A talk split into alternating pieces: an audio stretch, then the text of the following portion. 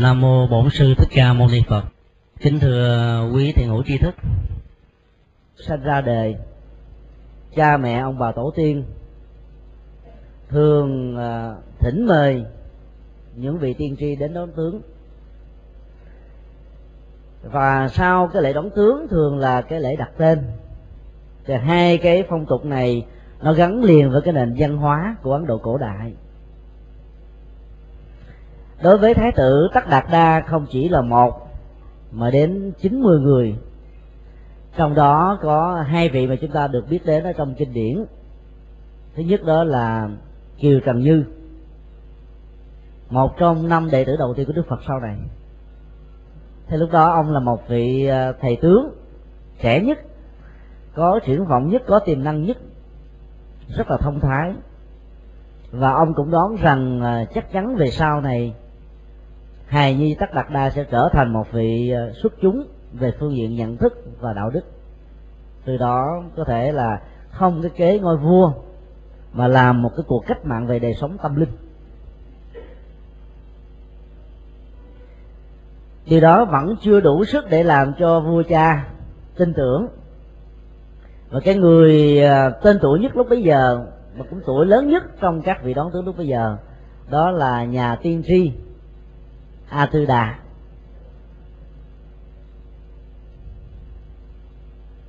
Nhà tiên tri này có một cái diện mạo rất là đặc biệt. Râu tóc bạc phơ. Nhưng mà cái gương mặt rất là đỉnh đạt thông minh, xuất chúng. Và khi bước vào trong hoàng cung, nhìn thấy gương mặt đặc biệt của thái tử, thì ông ông rất là hăng hoan và đã quỳ xuống sụp lại à, theo mô tả của kinh sách ghi lại. Thì sau khi sụp lại xong thì ông bỗng dưng ông khóc khóc nức nở. Điều đó đã làm cho nhà vua vô cùng ngạc nhiên và lo cho cái vận mạng của thái tử, cũng như là cái vận mạng của đất nước Sakya, tức là Thích Ca. Tại sao có một sự kiện khóc và cười lẫn lộn như thế này? Thì khi hỏi A Tư Đà trả lời với nhà vua rằng, tôi hân hoan cười là bởi vì tôi mừng cho dòng tộc Sakya. Tôi mừng cho hoàng cung. Tôi mừng cho đức thánh thượng đã sanh ra được một ờ, hài nhi mà sau này trở thành một bậc kỳ tài. Kỳ tài về con đường đạo đức và tâm linh. Và nếu như không có xuất gia, trở thành một vị ờ, sa môn tức là một vị đạo sĩ, thì chắc chắn rằng thái tử sẽ trở thành một trong những vị minh quân lớn nhất trong lịch sử của nhân loại, chứ không riêng gì lịch sử của đất nước ấn độ. Cho nên tôi rất là mừng, dù rơi vào trường hợp nào, cũng là một cái niềm rất là hăng hoan cho đất nước và dân tộc ấn độ. Nhưng mà tôi chỉ tiếc có một điều đó là bây giờ tuổi tôi tôi đã lớn rồi. Gần đất xa trời sống nay chết mai, cho nên tôi không có được cái diễm phúc để mà nghe được những cái lời rất là rất là đặc biệt của đấng cao thượng đó. Cho nên tôi tuổi hổ, cái thân phận kém may mắn của mình. Và đó là lý do tại sao tôi khóc. Cái khóc này chính là một cái khóc mừng cho vương quốc Sakya, chứ chỉ buồn cho bản thân tôi, chứ không phải là một cái điềm xấu nghe vậy thì nhà vua rất là an tâm. Cái đón tướng đó được mô tả như thế này. Đón dùng vận mệnh tương lai, rằng người tướng tốt, băm hai đủ đầy. Đón thái tử, đức tài bậc thánh, nhưng đức vua chẳng muốn chút nào. Chỉ vì như vậy mai sau, ai người kế vị, vua trao ngôi trời. Cái quan niệm của người ấn độ nói chung và của các cấp vua chúa nói riêng. Đều mong muốn con của mình trở thành một à, đấng binh quân, kế nối ngai vàng sự nghiệp của tổ tiên cho ông để lại, để làm sản danh dòng họ.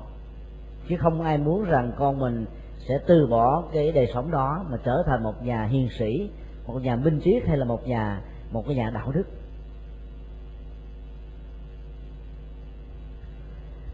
Trong cái nền triết học phương tây, nhất là triết học ai cập và hy lạp, thì người ta thích một cái truyền thống, mặc dù truyền thống này chưa xuất hiện, kiến thức của mình phục vụ cho nhân quần và bá tánh. Cho nên khái niệm vua triết gia hay là triết gia, nhà vua là một cái học thuyết mà Plato đã dựng lên. Và mong mỏi rằng là những vị vua chúa ở phương Tây đạt được cái đó nhưng mà không có. Ở Ấn Độ chúng ta thấy được cái truyền thống này. Một vị vua có thể là một vị minh triết, bởi vì à, ông ta có một cái thời gian học hỏi, tu tập theo sự hướng đạo tâm linh của những bậc thánh nhân. Và có nhiều vị vua đã từ bỏ cung vàng địa ngọc để trở thành một vị xuất gia, một vị đạo sĩ. Mà mình có thể hiểu nôm na là một nhà hiền triết. Cái người đầu tiên trong lịch sử, nhân loại chính là đức phật thích ca. Thế thay vì trở thành một vị minh quân, một nhà vua, nhưng mà ngài không nhận cái vai trò đó, trở thành một nhà hiền triết. Thay vì trở thành một người quản lý hết tất cả dân chúng trong một nước, thì ngài trở thành một vị đạo sư, hướng dẫn tinh thần cho không chỉ nước ấn độ mà nhiều nước khác không chỉ thời xa xưa cách đây 26 thế kỷ mà còn cho bây giờ và ngàn sau nữa. Thì đó là một cái sự lựa chọn rất là khôn ngoan, rất là quý báu. Và cái cách đón tướng của a tư đà dẫn đến một cái khẳng định rằng chắc chắn về sau này, thái tử sẽ không chọn con đường nói ngọ, nói giỏi, vua cha mà trở thành một vị hiền triết. Cho nên ông buồn và khóc là vậy. Theo cái phong tục về nhân tướng học của người ấn độ, thì một bậc được xem là hiền tài, được xem là một vĩ nhân, thường phải có đủ 32 tướng tốt. 32 tướng tốt đó nó được ờ, đặt trên một cái cách thức lấy những cái ờ, tướng đặc biệt của một loài vật nào đó, mà chỉ có loài đó có mà các loài khác không để làm thành một cái biểu tượng chỉ cho một con người kỳ tài. Ví dụ một trong 32 tướng tốt đó là cái tay của chúng ta dài quá đầu gối. Quý vị biết là chỉ có lời khỉ mới có thôi mà. Và nhờ cái tay dài quá đầu gối mà các loài khỉ phượng á, có một cái khả năng chuyên nhảy rất là nhanh rất là năng động về đối tài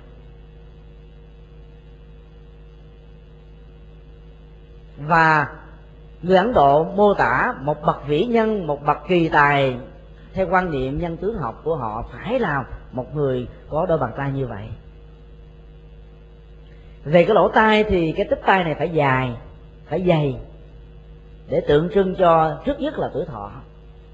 Thứ hai là cái tính nhân hậu. Và cái lại cái tướng này nó cũng ảnh hưởng đến cái nhân tướng học của người trung hoa. Cho rằng mà ai mà lỗ tai chuột tức là không có tích tai đây nè. Cái trái tay không có thì tới, người ta nói rằng người đó là cái người sống có hậu. Có thể phản phúc bất cứ lúc nào. Cái quan niệm nhân tướng như vậy thì khổ cho những con người mà sinh ra có trái tài không có cái tích như vậy. Nhân tướng học của ấn độ thì khác. Tức là họ nói rằng nếu như người nào có được cái tích tay lớn và rộng, thì có cái nhân hậu. Nhưng mà cái người không có không có nghĩa là thất đức. không có nói ngược, tức là một cái định lý một chiều thôi chứ không có hai chiều. Cái đó nó nó hạn chế cái cái thái độ lệ thuộc vào nhân tướng. Người ta chỉ nhìn ở cái phương diện tích cực vấn đề, còn những vấn đề gì tiêu cực á, không quan trọng. Nếu chúng ta lấy hết tất cả 32 cái tướng tốt đó, nắng ra một hình tượng của một đức như lai thế tôn thì rõ ràng cái tướng đó cũng dị hợm đó. nói như vậy mà chúng ta không sợ có tội một người mà cái lỗ tai dài gần đến cái vai, rồi cái nhân trung rất là rộng và to, mặt thì theo hình chữ điền, lòng cái năm ngón tay thì gần như bằng nhau, chiều dài lòng bàn tay không có một lỗ hổm lòng bằng chân cũng vậy mà dưới lòng bằng chân bằng phẳng còn có thêm một cái ờ, dấu hiệu của một cái bánh xe. Tượng trưng cho sự vận chuyển đạo đức vận chuyển đạo uh, tuệ giác vận chuyển tri thức vận chuyển sự chuyển hóa vào trong cuộc đời. Nếu mà chúng ta thiết lập một con người trên nền tảng của 32 tướng tốt theo quan niệm nhân tướng học của người Ấn Độ thì có lẽ chúng ta gặp Đức Phật chúng ta cũng không biết rằng đó là Đức Phật. Ở đây, người Ấn Độ muốn nói là một cái điểm. Đó là một nhân vật kỳ tài về đạo đức, về tự giác, về sự đóng góp của họ cho lịch sử nhân loại. Phải là một con người đặc biệt về về một cái gì đó. Cái đó là cái điểm mà họ muốn nói đến. Và ở đây, họ bắt gặp được rằng đức phật là người có đủ ba mai tướng tốt đó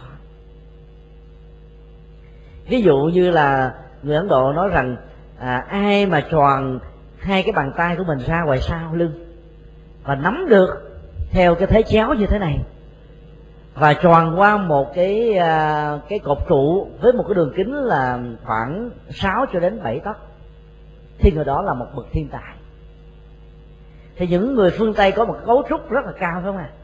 Cấu trúc nhân thể cao, có thể là một thước tám thước chín, thậm chí hai thước là chuyện thường. Nhưng mà với một cái thể cân đối của nhân thể đó, thì giàu cho họ có tròn ra sao cũng không thể nào nắm hết được cái cột đó. Cho nên họ vẫn không được xem là bậc nhân tài. Đức phật thì đạt được cái đó.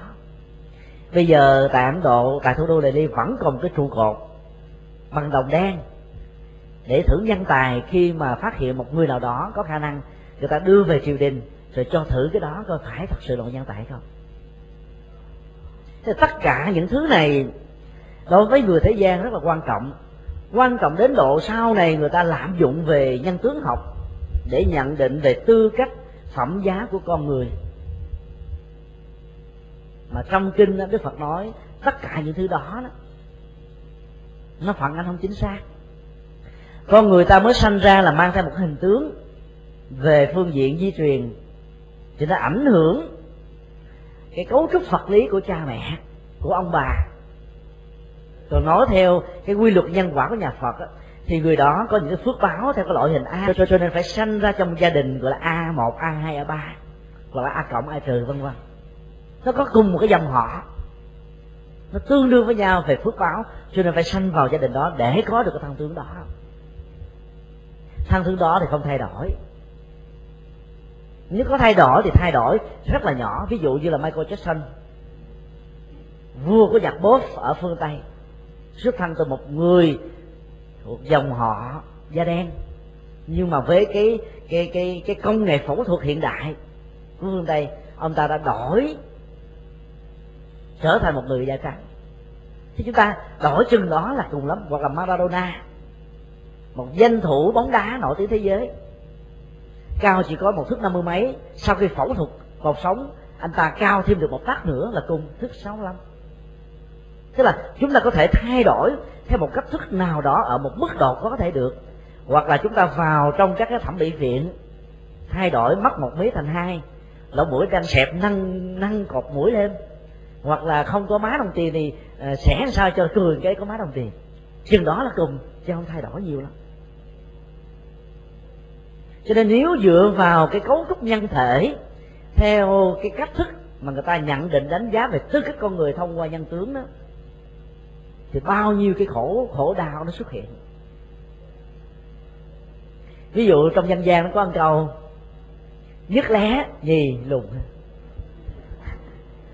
tam hồ tứ súng mà bốn nhân vật đó đó, khó chơi lắm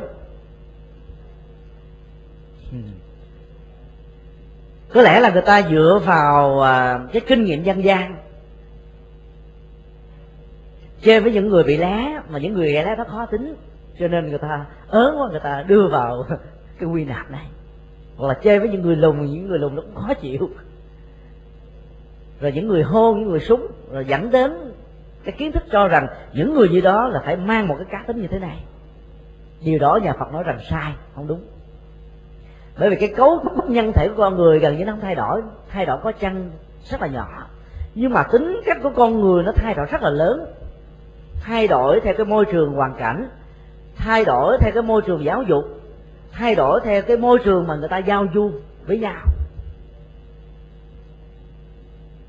Trong lịch sử nhân loại, chúng ta thấy hàng loạt những cái sự kiện lịch sử như vậy đã diễn ra có những con người nhìn từ diện mạo bên ngoài chúng ta tưởng rằng đó là một cái người gọi là rất là là là uh, bình thường phải không ạ?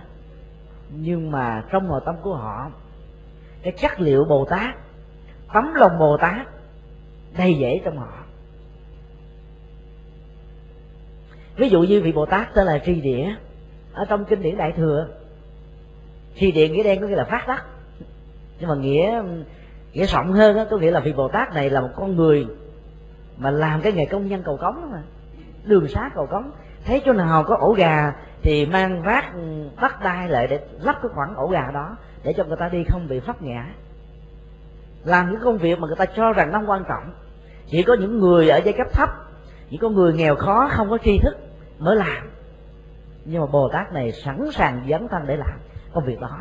Và những người lao động tay chân cái diện mạo của họ rõ ràng chúng ta thấy rất là chắc phát không à không có đẹp trai, không bảnh trai. Mà nếu nhìn vào cái vóc dáng chắc phát cục mịch, xấu xí đó mà cho rằng đây là một con người tầm thường thì chúng ta làm mất. Đó là một con người rất là cao thượng, rất là rộng lượng.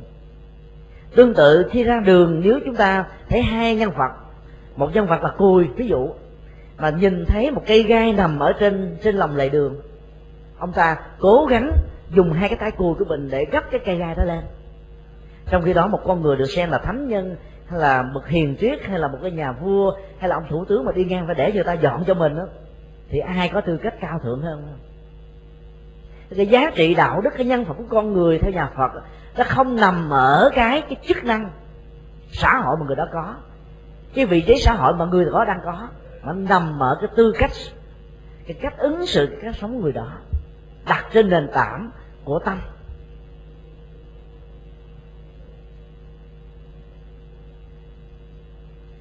Cho nên là thái tử tất đạt đa mặc dầu có đủ 32 tướng tốt, mà theo quan niệm nhân tướng của người ấn độ thì đây phải là một cái nhân vật rất là đặc biệt. Cái điều đó quan trọng lắm. Chính vì vậy mà trong kinh đức phật nói, nhược dĩ sắc kiến ngã, dĩ âm thanh cầu ngã, thị nhân hành tà đạo, bắt năng kiến như lai một người nào đó, chẳng hạn như phật tử chúng ta, nhìn đức phật qua ba mai tướng tốt tám mươi vẻ đẹp, tức là ngoại hình đó. Hoặc là dựa vào một cái âm thanh đặc biệt mà kinh thường gọi là phiên âm, giảng tất cả các căn cơ đối tượng dù khác nhau về ngôn ngữ, khác nhau về trình độ vẫn có thể hiểu và thu có được kết quả giải thoát. Hoặc là một cái âm thanh du dương trầm bổng nghe một cái người ta người ta mê để làm việc thiện liền có người nghe ca sĩ hát mê quá. Bỏ công việc làm. Nhưng mà đức phật nói lên một cái tiếng. Phát âm ra một ngôn ngữ nào đó thì người ta nghe mê tích cù lì, nhưng mà mê để hướng thiện.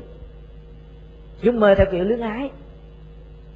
Đức phật nói giàu cho có như vậy đi nữa mà nếu như nhìn nhận đức phật qua cái âm thanh đó, qua cái tướng hảo đó, như chúng ta thấy ở trên chùa, đức phật rất là đẹp, không à thì đức phật nói rằng, quý vị đã làm rồi. Quý vị đang đi trên một con đường gọi là con đường sai và do đó, vua ở bên cạnh đức phật.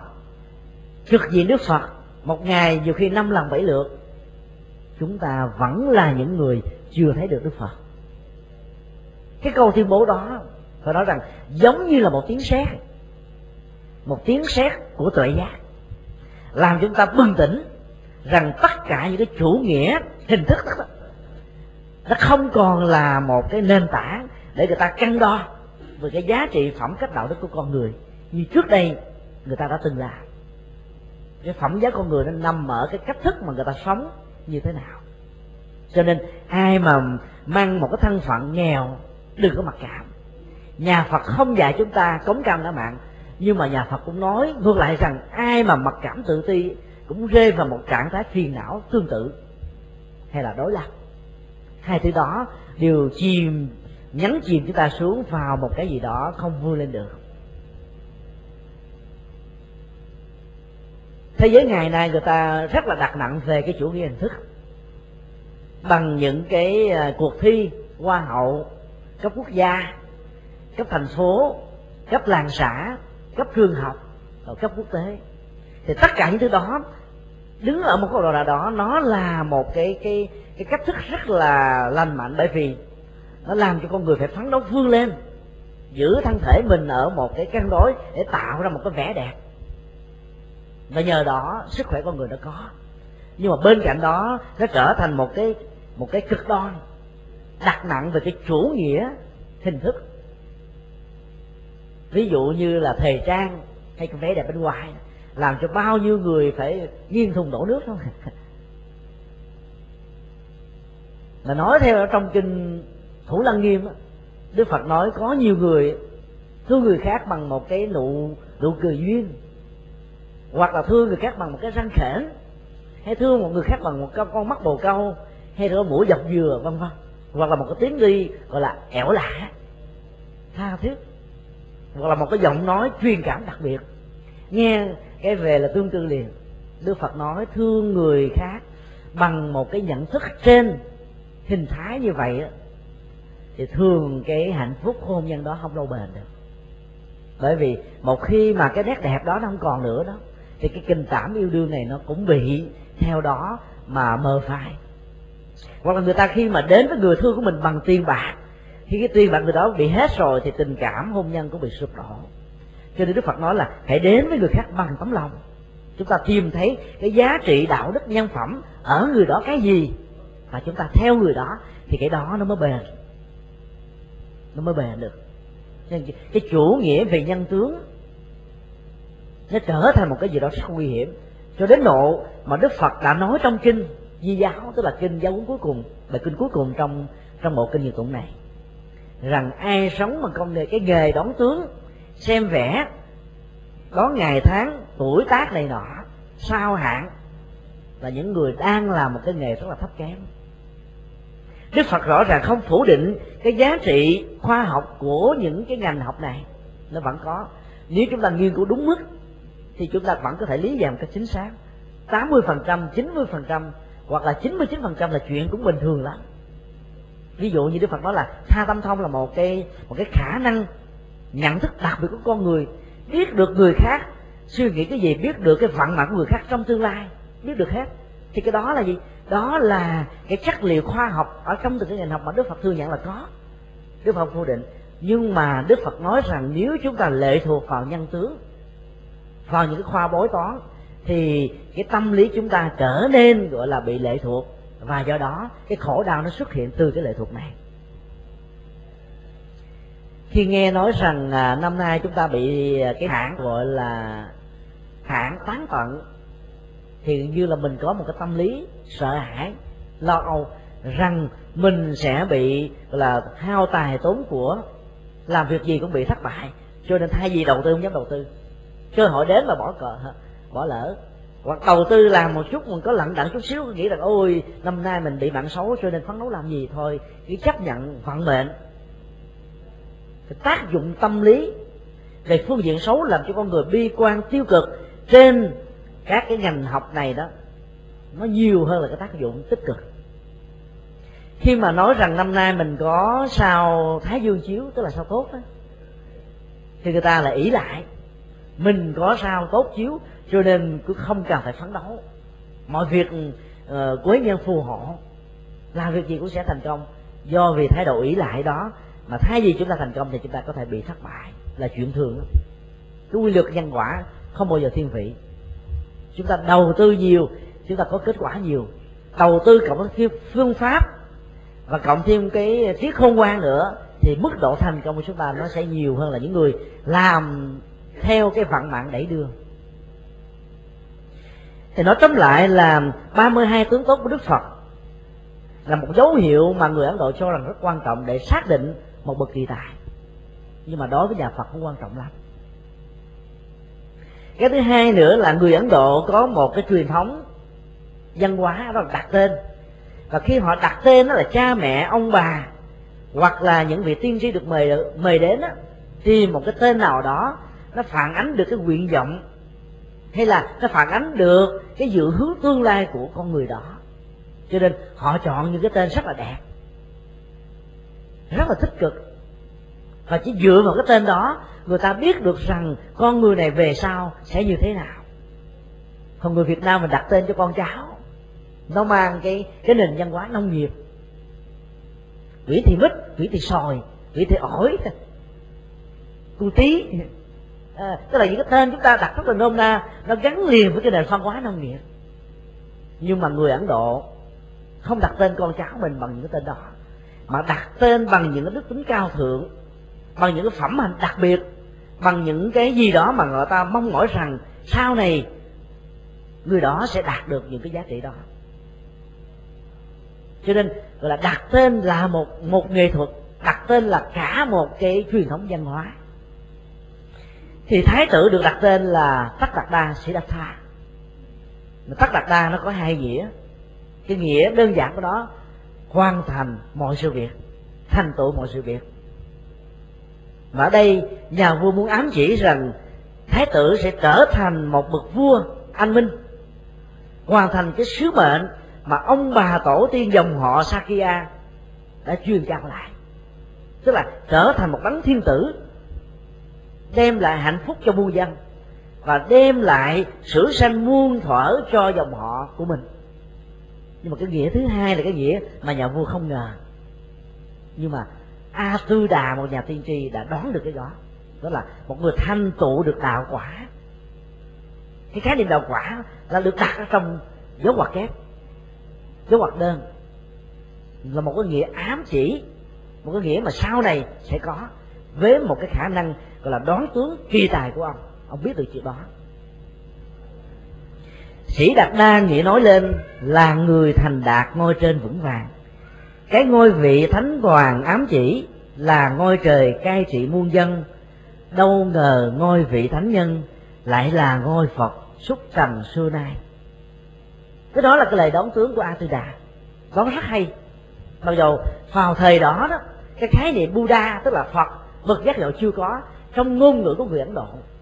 Nhưng mà nhà hiền triết sĩ đạt đa đã nói rằng, sau này hài nhi này sẽ trở thành một bậc kỳ tài về đời sống tâm linh. Chắc chắn, một con người mở ra một truyền thống tuệ giác mới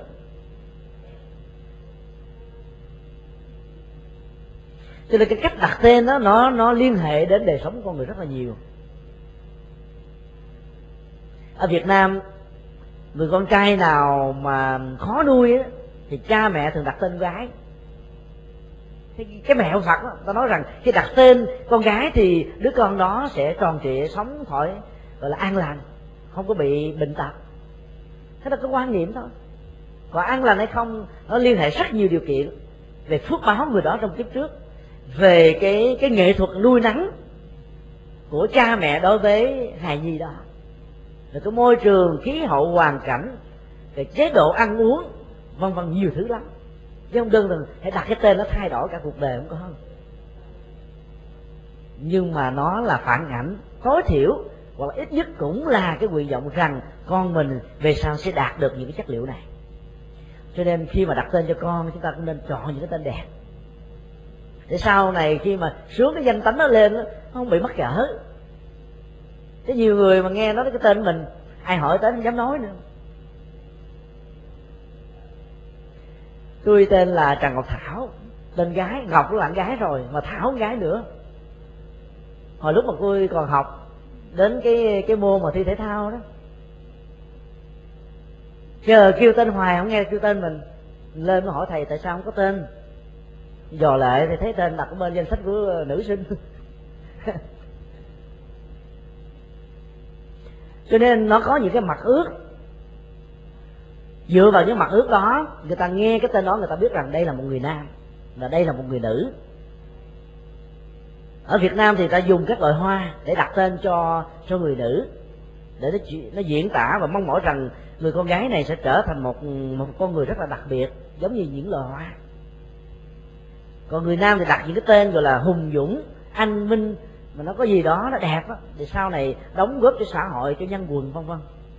Tất đặt đa đặt trong một cái bối cảnh như vậy.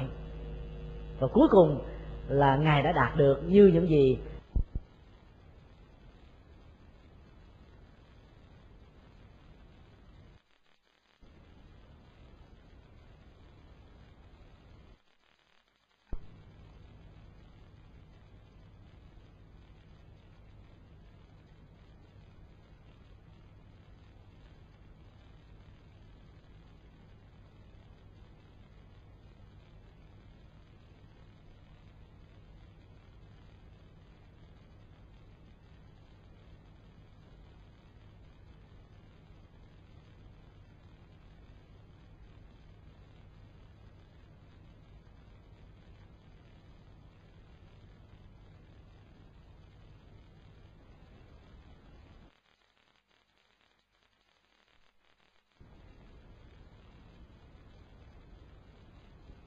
tư đà đã đó.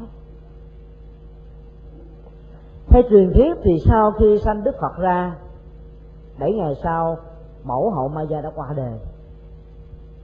Cái sự kiện qua đời đó nó có hai cách thức để lý giải.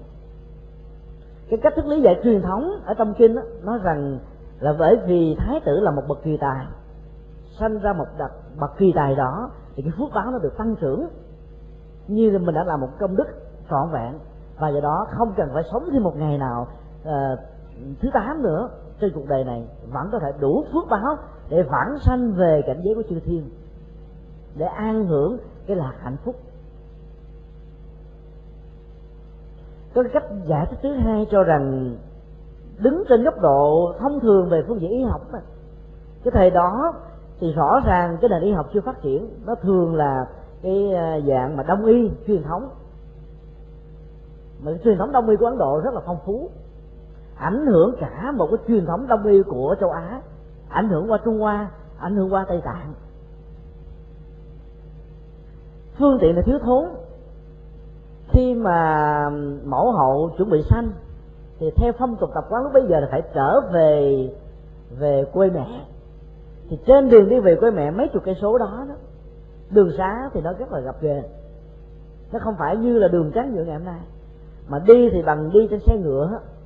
Chứ không phải đi trên xe hơi, là xe lửa, từ đó là nó im. Và một người phụ nữ mang thai, gọi là tám, chín tháng như vậy, rõ ràng đi trên một cái xe ngựa cọc kệch cọc kệch trên một đoạn đường rừng dài mấy mươi cây số. Cái chuyện mà dẫn đến mà chuyện sảy thai hay là nó có những cái sản hậu, những cái bệnh sản hậu là chuyện có thể xảy ra. Có nhiều người đặt ra vấn đề như thế đó. Và có người cho rằng có lẽ là hoàng hậu Maya đã bị cái bệnh xuất huyết sản hậu. Thế do vì sanh trong một cái bối cảnh của một cái cái khu rừng tên là rừng Asoka, mà chúng ta thường gọi là cây vô u mà. Các cách mô tả chúng ta về cây vô u như lần trước chúng tôi đã nói, nó không chính xác. Mà cây vô u nó giống như một cái loại cây cao nhánh rất là ít.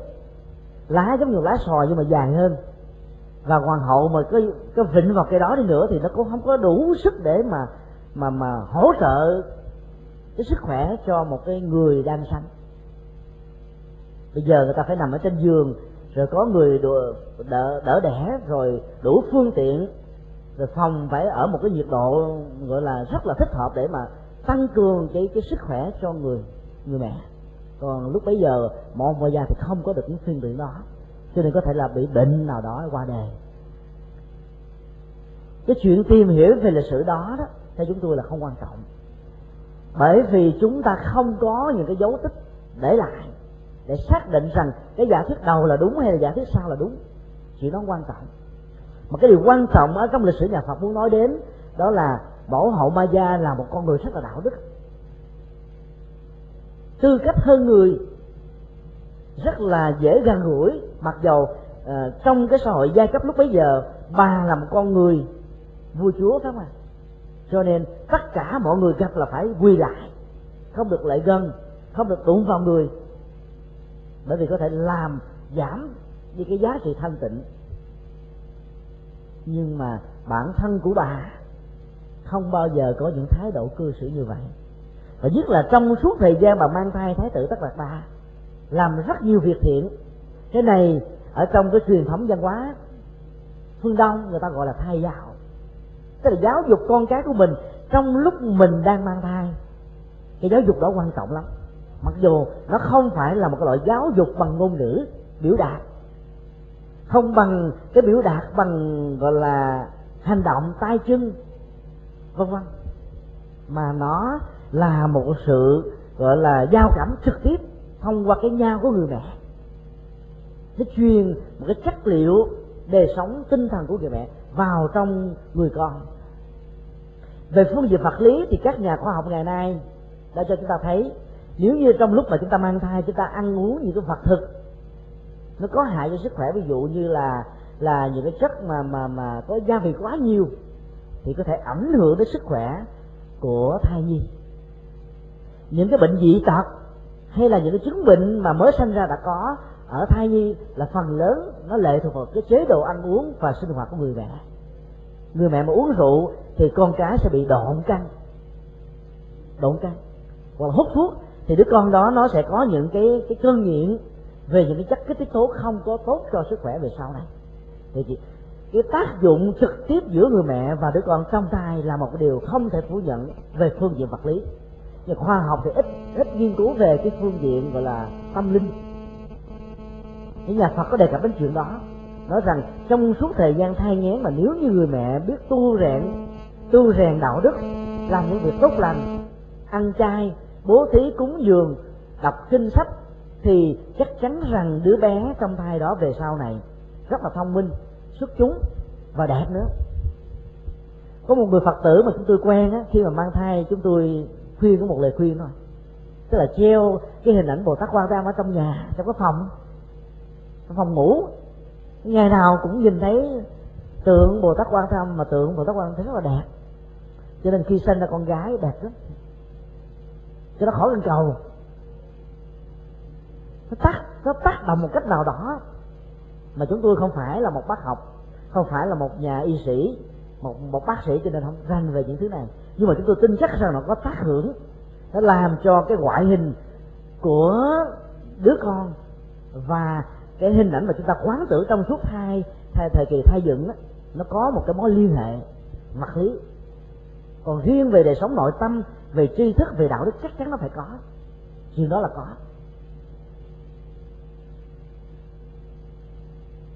Cho nên nếu ai là chuẩn bị là những người mẹ chuẩn bị là những người cha thì nên lưu ý cái chuyện này. Trong cái thời gian mà thai dựng thì cả vợ chồng nên làm việc phước. Siêng năng. Quan hỷ, hiền từ, dung thứ, thì tất cả những chất liệu đạo đức đó, nó sẽ truyền trực tiếp cho người con. Và cái đó, cái gia tài mà chúng ta để lại cho người con. Cái gia tài đó là cái gia tài rất là quý. Có được những chất liệu đạo đức này, thì người con chúng ta sẽ làm được tất cả trong cuộc đời. Riêng hoàng hậu sau ngày sanh nở chỉ để ngày sống ở trần gian, nghĩ mình nhiệm vụ chu toàn, không còn nghiệp báo, buộc ràng trầm luân. Khi trúc sắc thân bốn đại, bà vãng sanh về lại cõi trời cõi trời đau lợi yên vui, tâm hồn trong sạch, sống đời thanh cao. Cái bài thi kệ này là dựa trên cái giả thuyết mà kinh điển mô tả lại. Chứ không dựa vào cái giả thuyết y học bởi vì giả cái học nó không có giá trị gì trong đời sống thực tế. Dù bà ta có bệnh hay là không có bệnh không, không liên hệ gì đến chuyện mà sanh ra thái tử cả. Mà vấn đề ở chỗ đó là sanh ra một bậc kỳ tài như vậy là một cái đóng góp rất lớn cho lịch sử của nhân loại. Và chúng tôi nghĩ rằng cũng có thể cái cách thức kinh mô tả để tránh những cái lời dị nghị mà theo quan niệm dân gian cho rằng có lẽ là thái tử này kém phước lắm cho nên là mới sinh ra mẹ qua đời. Mà sống trong cái cảnh mà không có mẹ, đương nhiên rằng là nó thiếu sót một cái gì đó rất là lớn. Những đứa trẻ mồ côi, sau khi trưởng thành không thể nào phát triển một cách toàn diện như những đứa trẻ có cha mẹ thương yêu, chăm sóc bạn hoàng hiếm lắm. Có lẽ là người ta tránh cách thức đó, cho nên mô tả trên góc độ là phước báo trọn vẹn cho nên là bà qua đời. Nhưng mà đó chúng tôi, dù góc độ nào cũng quan trọng, mà quan trọng rằng bà đã cống hiến cho nhân loại một nhân vật kỳ tài và chúng ta phải mang ơn, nhớ ơn bà. Thì sau khi mẫu hậu ma gia qua đời, vua tình phạn đã bước thêm một bước nữa với người em gái của mẫu hậu ma gia đó là Gotami, đã dưỡng nuôi thái tử. Và bà dưỡng nuôi như là người con ruột của mình. Rất là thương và biết cách chiều chuộng theo cách thức để cho con cái mình được trưởng thành. Ở trong kinh mô tả chúng ta thấy là không có những cách chiều chuộng theo cái cách thức mà dân gian Việt Nam thường nói là chiều con con hư. Hoàn toàn không có. Chiều về những cái chất liệu tốt ví dụ như con mình muốn học thì mình tìm cái phương tiện cho con mình được học. Con mình à, muốn phấn đấu vươn lên thì mình à, khích lệ tạo điều kiện cho con mình có được những cái phương tiện cần thiết để mà trưởng thành, thì tất cả những cái cách thức chiều đó nó có giá trị. Còn khi mà con mình đòi đi chơi, giải trí mà quên đi việc học hành, chúng ta thương chiều theo. Muốn tivi có tivi muốn xe hơi có xe hơi, thì đó là cái cách chúng ta hại con làm cho con tổn phúc trong lúc mà nó còn nhỏ. Và lớn lên, nó quen với thái độ ỷ lại. Mọi thứ được cha mẹ lo lắng, thì khó mà trưởng thành được lắm cho nên cái quan niệm của nhà phật là cho con cái phương pháp để làm giàu chứ không bao giờ cho con tiền bạc, để con hư hỏng. Con cần thì chu cấp phương tiện, nhưng mà phải giám sát một cách một cách đặc biệt nào đó để con mình có thể phát triển theo cái chiều hướng mà mình muốn. Thì đó là cái cách thức mà cư làm gì tức là Gotami đã nuôi nắng thái tử Tất Đạt Đa nhờ người di mẫu đó mà thái tử đã được trưởng thành trong một cái um, một cái khuynh hướng rất là có lệ cho việc xuất gia sau này. Mỗi ngày một lớn khôn rồi, thân hình diện mạo, ra người khôi ngô. Tài năng cũng cơ hồ bộc độ sức khỏe tốt, đức độ hơn người. Thì đây là là cái cách mô tả về cái phẩm chất đạo đức của thái tử, cũng như là cái ngoại diện của tất đạt đa. Rất là đẹp đẹp như cái cách mà kinh mô tả là ba mươi hai tướng tốt. Về sau này kinh điển đại thừa thêm nữa, tám mươi vẻ đẹp, tức là một cái cách đẹp tuyệt vời không có gì, gọi là, có thể chê về đâu được cả. Chính vì cái đẹp đó mà trong cuộc đời hoàng pháp của đức phật có nhiều cái cũng lận đận lắm. Nói theo ngôn ngữ trần gian chút xíu. Có nhiều cô thương, mê mê đến độ thương được hại đức phật.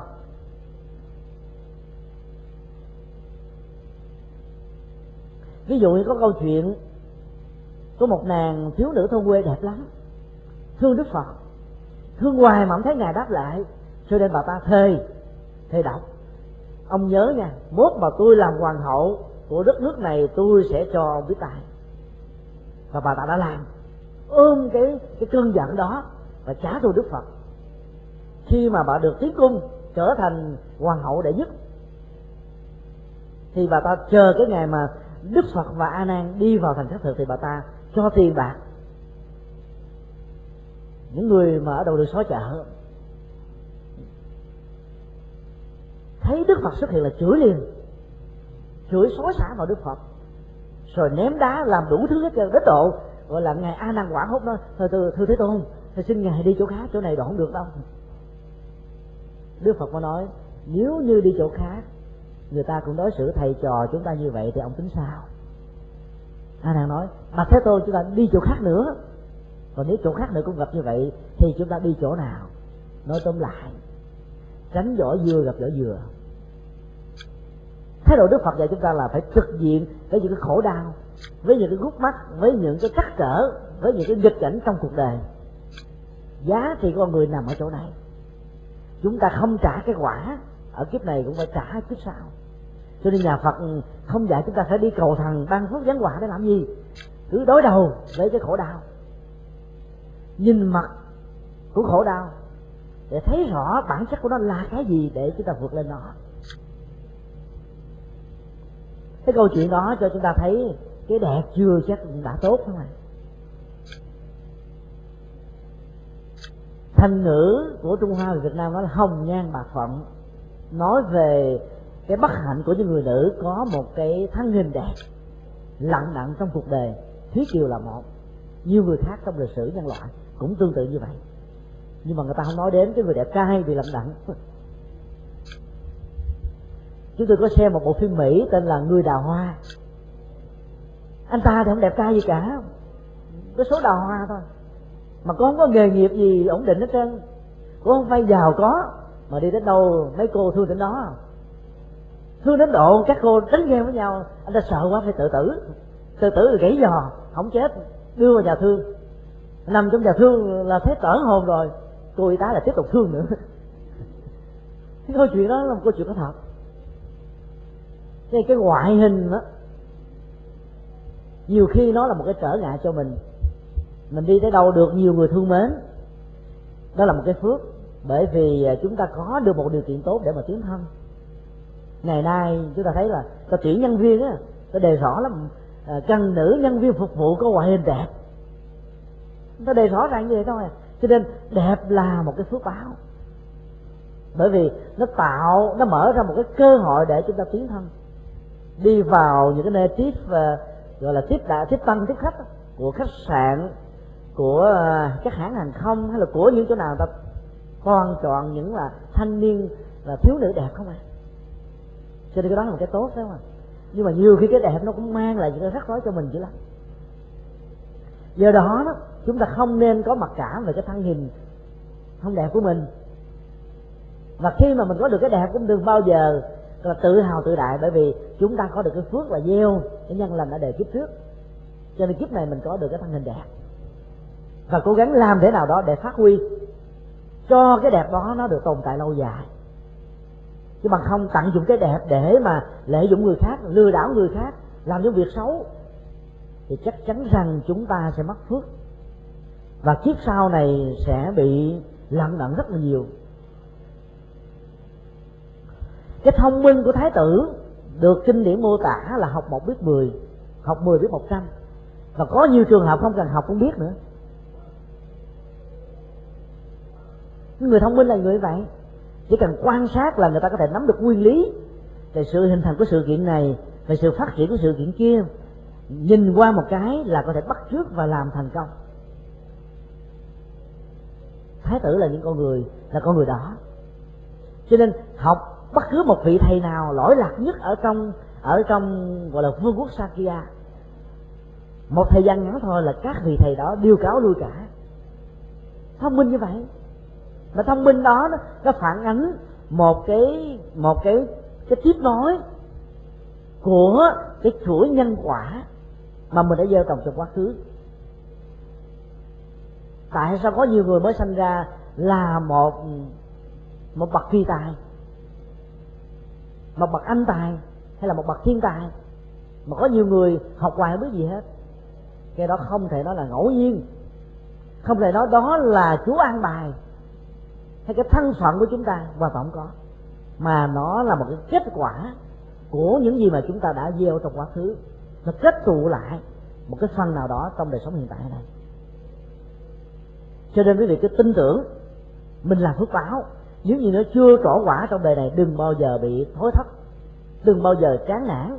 Đừng bao giờ bỏ cuộc để chừng thứ ra tất cả những thứ đó, nó là một cái quy luật vật lý mà nói theo vật lý thì đó là một dạng thức năng lượng. Mà năng lượng thì không bao giờ mất. Nó chỉ chuyển từ dạng này sang dạng khác, tùy theo điều kiện. Khi chúng ta đầu tư vào cái ngành học, chúng ta đầu tư rất nhiều hạt giống. Ngày lẫn đêm đều đọc sách, gọi là dồi cao kiến thức, thì sau này chúng ta sanh ra đời kiếp sau. Chúng ta học một biết mười là chuyện thường đó điều này có thể kiểm chứng bằng một sự kiện như thế này ví dụ như là hai người cùng học một ngoại ngữ.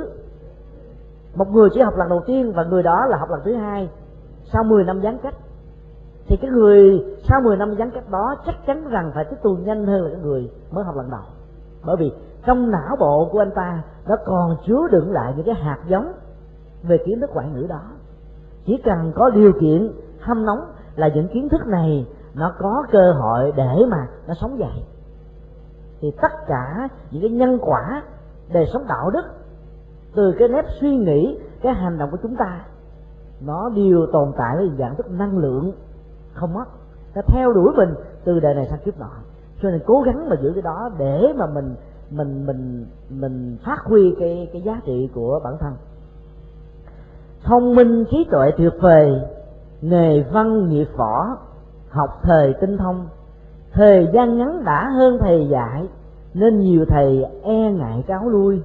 Dầu thầy giỏi nhất được mời, chỉ thời gian ngắn là thôi sập nghề. Cái đó là mô tả rất là chính xác. Và từ cái cái sự kiện đó, giúp cho chúng ta có được một niềm tin vững chắc về những gì mình đã làm, đang làm và sẽ làm. Và mình tin rằng tất cả những thứ đó, nó sẽ trổ quả, không sớm thì muộn. Cho nên đừng bao giờ giải đãi, lười biếng, bỏ cuộc nửa chừng. Khi mà mình phấn đấu vươn lên, không thành công. Nhà Phật dạy chúng ta gọi là cái thái độ tinh tấn, tức là vươn lên, vươn mãi, vươn tới cùng. Học học mãi, học nữa, học tới cùng. Tu tu mãi, tu nữa, tu cho đến khi nào không còn gì để tu, mới ngừng. Và giả sử trong cuộc đời, trong khổ đau, trong lận đận, trong thử thách chúng ta té xuống, vấp ngã, thì chống bàn tay mình ngưỡng dậy ngồi dậy. Đừng bao giờ khóc. Đừng bao giờ tuổi phận. Đừng bao giờ để cho cái sầu não nó chi phối, nó khống chế mình. Phải vươn lên. Dù bệnh, chúng ta vẫn tạo ra những cái cảm giác mình hạnh phúc. Bằng cách là đừng đặt nặng về cái chất liệu hạnh phúc của vật lý. Duy trì cái trạng thái nội tâm. Làm thế nào đó để cái giá trị của cuộc đời nó có. Mẫu hậu mọi gia chỉ sống có 7 ngày, sau khi sanh thái tử. Nhưng mà giá trị của bà đối với cuộc đời là vô giá. Như vậy là cái cái giá trị của cuộc sống nó không nằm ở chỗ chúng ta sống thọ hay chết yếu mà nằm ở ở chỗ chúng ta sống như thế nào. Chúng ta làm được cái gì cho cuộc đời này cái giá trị nằm ở chỗ đó. Do đó, đứng trước cái cảnh tượng bệnh, già chết người phật tử, hãy dấn dưng, hãy làm ngơ, đừng để cho nó chi phối. Bởi vì mình có lo sợ, nó cũng không giải quyết được gì cả. Đó là một quy luật, thì ai cũng phải một lần trải qua. Mẫu hộ ma gia đã sống với một thái độ rất là dứt khoát, với một niềm tin rất là vững chắc, với những cái phước thiện mà bà đã làm. Cho nên chắc chắn rằng ba sẽ hưởng được những quả báo tốt thái tử tất đạt đa vươn lên trong một cách thế gọi là học, tinh tấn phấn đấu cho nên trở thành một một bậc kiệt xuất nhân tài. Nói cái khác, nhân tài là chủ dài của phấn đấu thành công là chủ dài của rèn luyện, chứ không phải ai sinh ra là thành công. Về sau này chúng ta sẽ có dịp học vì những năm tháng mà đức phật trải qua những cái phương pháp khổ hạnh ép sát. Phản đấu rất là ghê gớm cũng lận đận cũng khổ đau, cũng sai đường lạc lối. Như bao nhiêu con người khác rồi sau đó, nhận cho được con đường chân lý, dứt khoát, hướng về đó và trở thành con người giác ngộ. Giá trị của cuộc đời là nằm ở những cái chỗ phấn đấu này. Chứ còn khi chúng ta sanh ra, cha mẹ mình tạo điều kiện, phương tiện sẵn để cho mình thành công trong cuộc đời không có giá trị nhiều. Cái gì? Do mình làm nên bằng hai bàn tay trắng. Do mình phấn đấu, mình vươn lên, mình nỗ lực thì cái thành công đó, nó có giá trị. Một cái trái mít mà mình trồng bằng đôi bàn tay của mình, bằng những cái gáo nước mình tưới mỗi ngày, mình ăn mình thấy nó ngon hơn là một trái mít ngon thiệt ngon, bán ở siêu thị, phải không ạ? Cái giá trị nó nằm ở chỗ đó đó.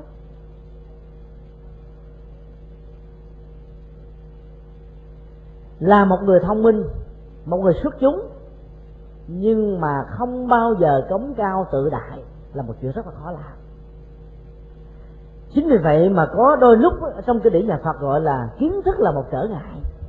Sở chi chướng, người có kiến thức nhiều thường ỷ lại, thường tự cao tự đại, thường cho mình là đúng và tất cả những người khác là sai. Và từ đó dẫn tới những quyết định sai lầm. Và khi mình sai lầm rồi, người ta góp ý mình mình lại gọi là bảo thủ, tự ái, cho nên mình không theo. Và cuối cùng, mình là nạn nhân của thái độ cố chấp nhưng mà chúng ta không bao giờ tìm thấy một cái thái độ ứng xử nào như vậy của thái tử tất đạt đa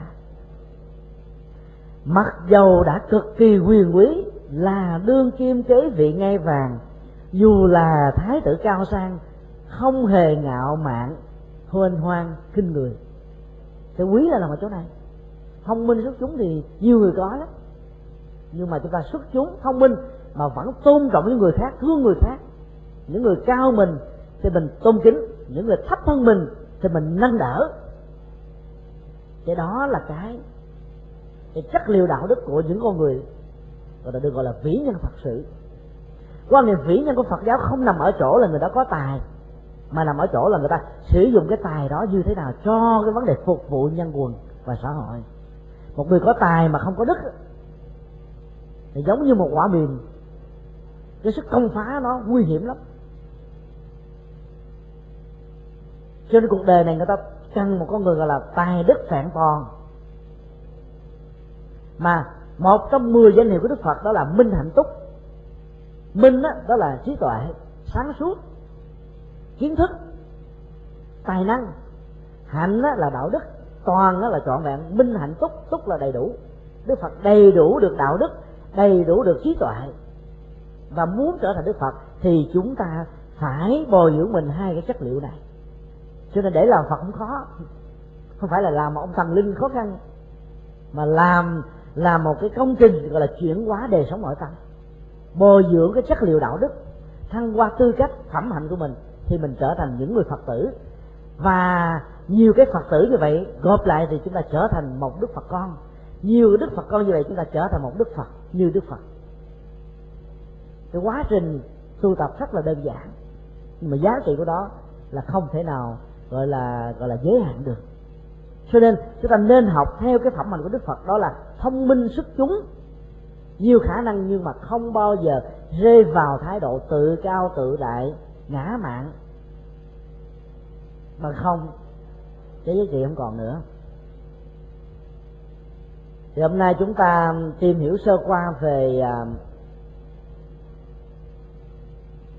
cái thời niên thiếu của ngài và những cái tư cách đạo đức của ngài có được. Và thông qua đó, nó trở thành một cái bài học phấn đấu rất là lớn cho tất cả những người con Phật. Nói riêng và cho nhân loại, những người muốn hướng tới một đời sống cao đẹp nói chung. Và với những đức tính đó, chúng ta cố gắng làm thế nào để mình có được một cái chất liệu như Đức Phật đã có, thì giá trị cuộc đời mình nó sẽ xuất hiện. Và sự sống của mình trên cuộc đời này dù ngắn hay dài nó cũng đảm bảo được cái giá trị đó. Bổn sư thích ca mâu ni phật kính thưa quý thiền hữu tri thức. Thì à, cuộc đời của đức phật qua bài à, thi kệ cuộc đời đức phật ở trong kinh tụng hàng ngày các sự kiện liên hệ đến cuộc đời của đức phật rất là nhiều và cách thức tiếp cận để tìm hiểu về cuộc đời của ngài cũng rất là đa dạng. Ở trong bản kinh này chỉ nêu lên một vài nét căn bản. Thông qua đó chúng ta nắm bắt được các cái mấu chốt quan trọng trong cái diễn tiến về à, cái cuộc đời của ngài thời kỳ niên thiếu, rồi lập gia thất, rồi xuất gia, thành đạo và hoàng hóa thì các sự kiện đó rất là quan trọng. Gợi lên cho chúng ta một cái con đường ra đi, làm nên một cái lịch sử quan trọng, lịch sử mở ra một cái trang vàng cho sự xuất hiện của đạo phật. Và bây giờ tất cả chúng ta có cơ hội ngồi lại với nhau để tìm hiểu và thăng hoa đời sống của mình.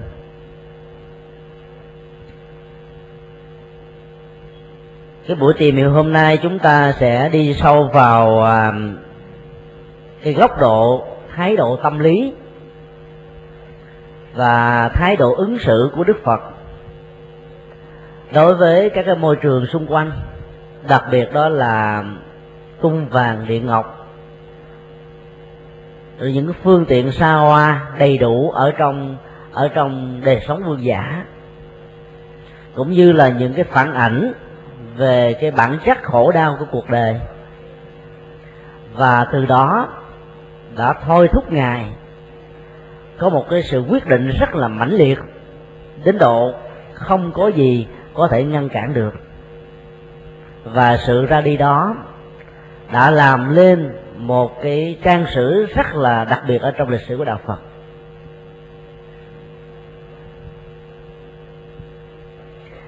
Lần trước chúng ta đã tìm hiểu qua về à, các đức tính của thái tử tất đạt đa. Đó là đa tài, thông minh xuất chúng, nhưng mà lại song hành với những đức tính rất là khiêm tốn, nhã nhặn, luôn luôn gần gũi giúp đỡ mọi người. Tất cả những thái độ phân biệt đối xử của một vị đông cung thái tử đối với những thần dân của mình là không có mặc dầu trong bối cảnh của nền văn hóa ấn độ lúc bấy giờ, vua chúa được xem là cái giai cấp quan trọng bậc nhất về phương diện xã hội và chính trị. Họ được liệt vào một cái cái hàng gọi là cao thượng trong cuộc đời và những thần dân giai cấp thấp không có cơ hội để gần gũi. Mặc dù sống ở trong một cái truyền thống văn hóa như vậy nhưng mà bản chất của thái tử tất đạt đa vượt lên trên. Và ngài có những cái thái độ sống mà chúng ta thấy rất là gần gũi với mọi người, không có phân biệt đối xử bất kỳ. Đó là những người giai cấp thấp. Mà cái giá trị về cuộc sống nhân sinh đối với ngài nằm ở cái chỗ đó là cái đề sống đạo đức, cái giá trị nhận thức của từng con người, hơn là cái vai trò xã hội, cái vị trí xã hội mà người đó có.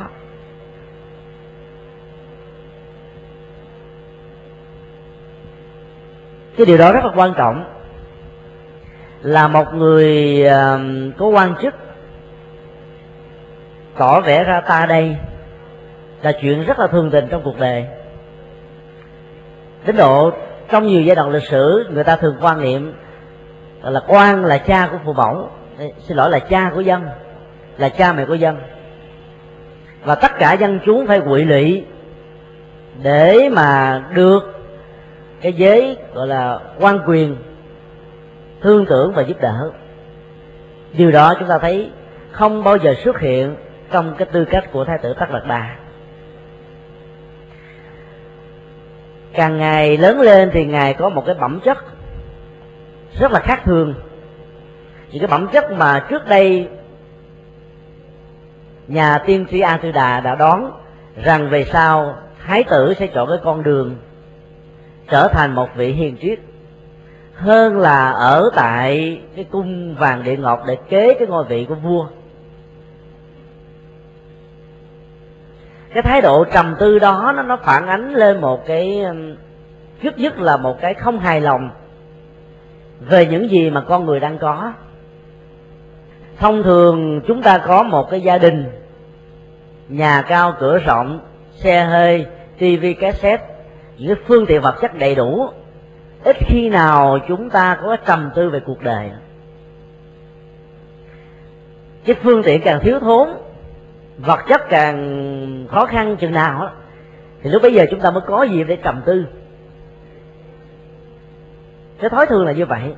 Mà ngược lại, ở trong con người của đức phật, dù là sống ở trong cái vương giả như thế đó, nhưng mà tất cả những thứ mà có đó đó nó là không làm cho ngài thỏa mãn. Bất mãn về cái hoàn cảnh hiện có là một trong những cách thức để chúng ta làm mới. Những nhà cải cách xã hội trước nhất hãy bất mãn với những cái phương thức xã hội, cái cấu trúc xã hội, mới tìm ra một cái con đường để mà canh tăng nó. Còn nếu như mình đã thỏa mãn hết tất cả những gì đã được an bài trải qua một cái chiều dài của truyền thống trong lịch sử, chúng ta chỉ là một trong những con múa rối đi theo cái truyền thống đó mà thôi. Cho nên bất mãn là một cái trạng thái tâm lý, dẫn đến một cái thái độ với hai khuynh hướng khác nhau. Cái khuynh hướng thứ nhất, đó là chán trường đó là bỏ cuộc đó là cảm thấy rằng mình, gọi là, vô vọng, nhỏ bé, không thể làm một cái công cuộc thay đổi. Và cuối cùng mình có thể trôi theo cái dòng nước chảy hay là cuốn theo chiều gió. Cái trạng thái bất mãn đó rõ ràng chỉ làm cho con người chúng ta càng ngày càng đi xuống. Nhưng mà ngược lại, có một trạng thái bất mãn. Nó tạo cho mình có một cái tâm huyết lớn hơn. Nó nung đúc ý chí của mình cái quyền lực của mình để góp phần xây dựng, làm mới cuộc đời. Và cái bất mãn của thái tử tất đạt đa nó thuộc vào cái dạng thứ hai này.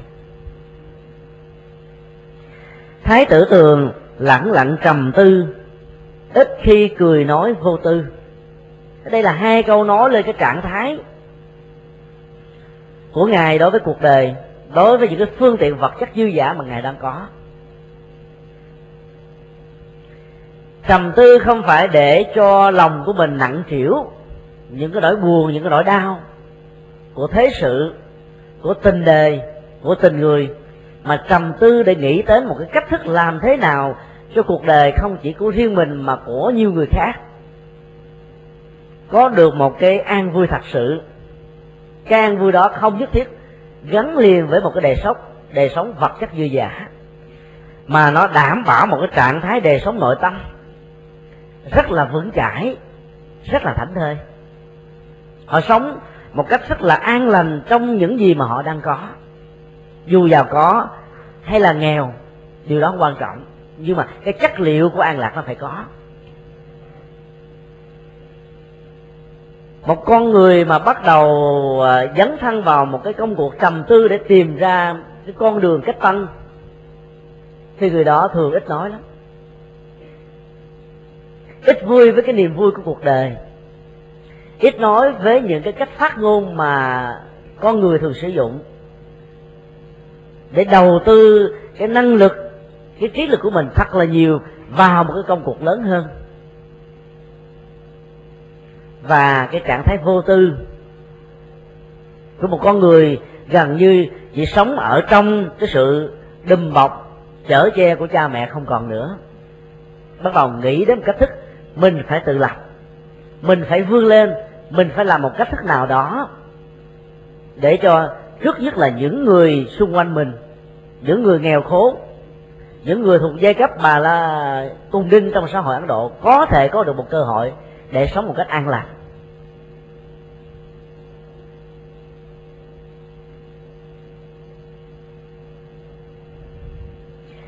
Và trạng thái tâm lý đó của thái tử tất đạt đa đã làm cho đức vua tịnh phạn vô cùng lo âu. Tại vì trước đây ông đã từng nghe nhà tiên tri a tư đà tiên đoán rằng sau này thái tử sẽ trở thành một vị hiền triết.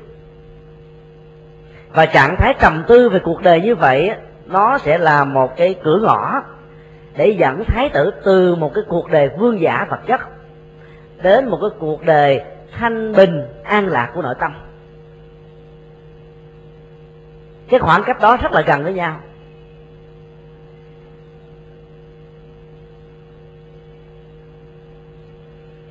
Cho nên là vua đã phải lập ra những cái kế. Nhìn từ bên ngoài thì xem như là một cái cách thức lo lắng cho thái tử, nhưng mà bên trong nó là một cái bẫy để nhốt. Vua cha dùng kế trong ngoài, truyền xây cung điện lầu đài ba nơi. Một mình thái tử mà được đến ba cung điện, đáp ứng cho ba cái mùa khác nhau của khí hậu ấn độ, thời kỳ cổ đại. Đó là mùa xuân, mùa nắng và mùa mưa.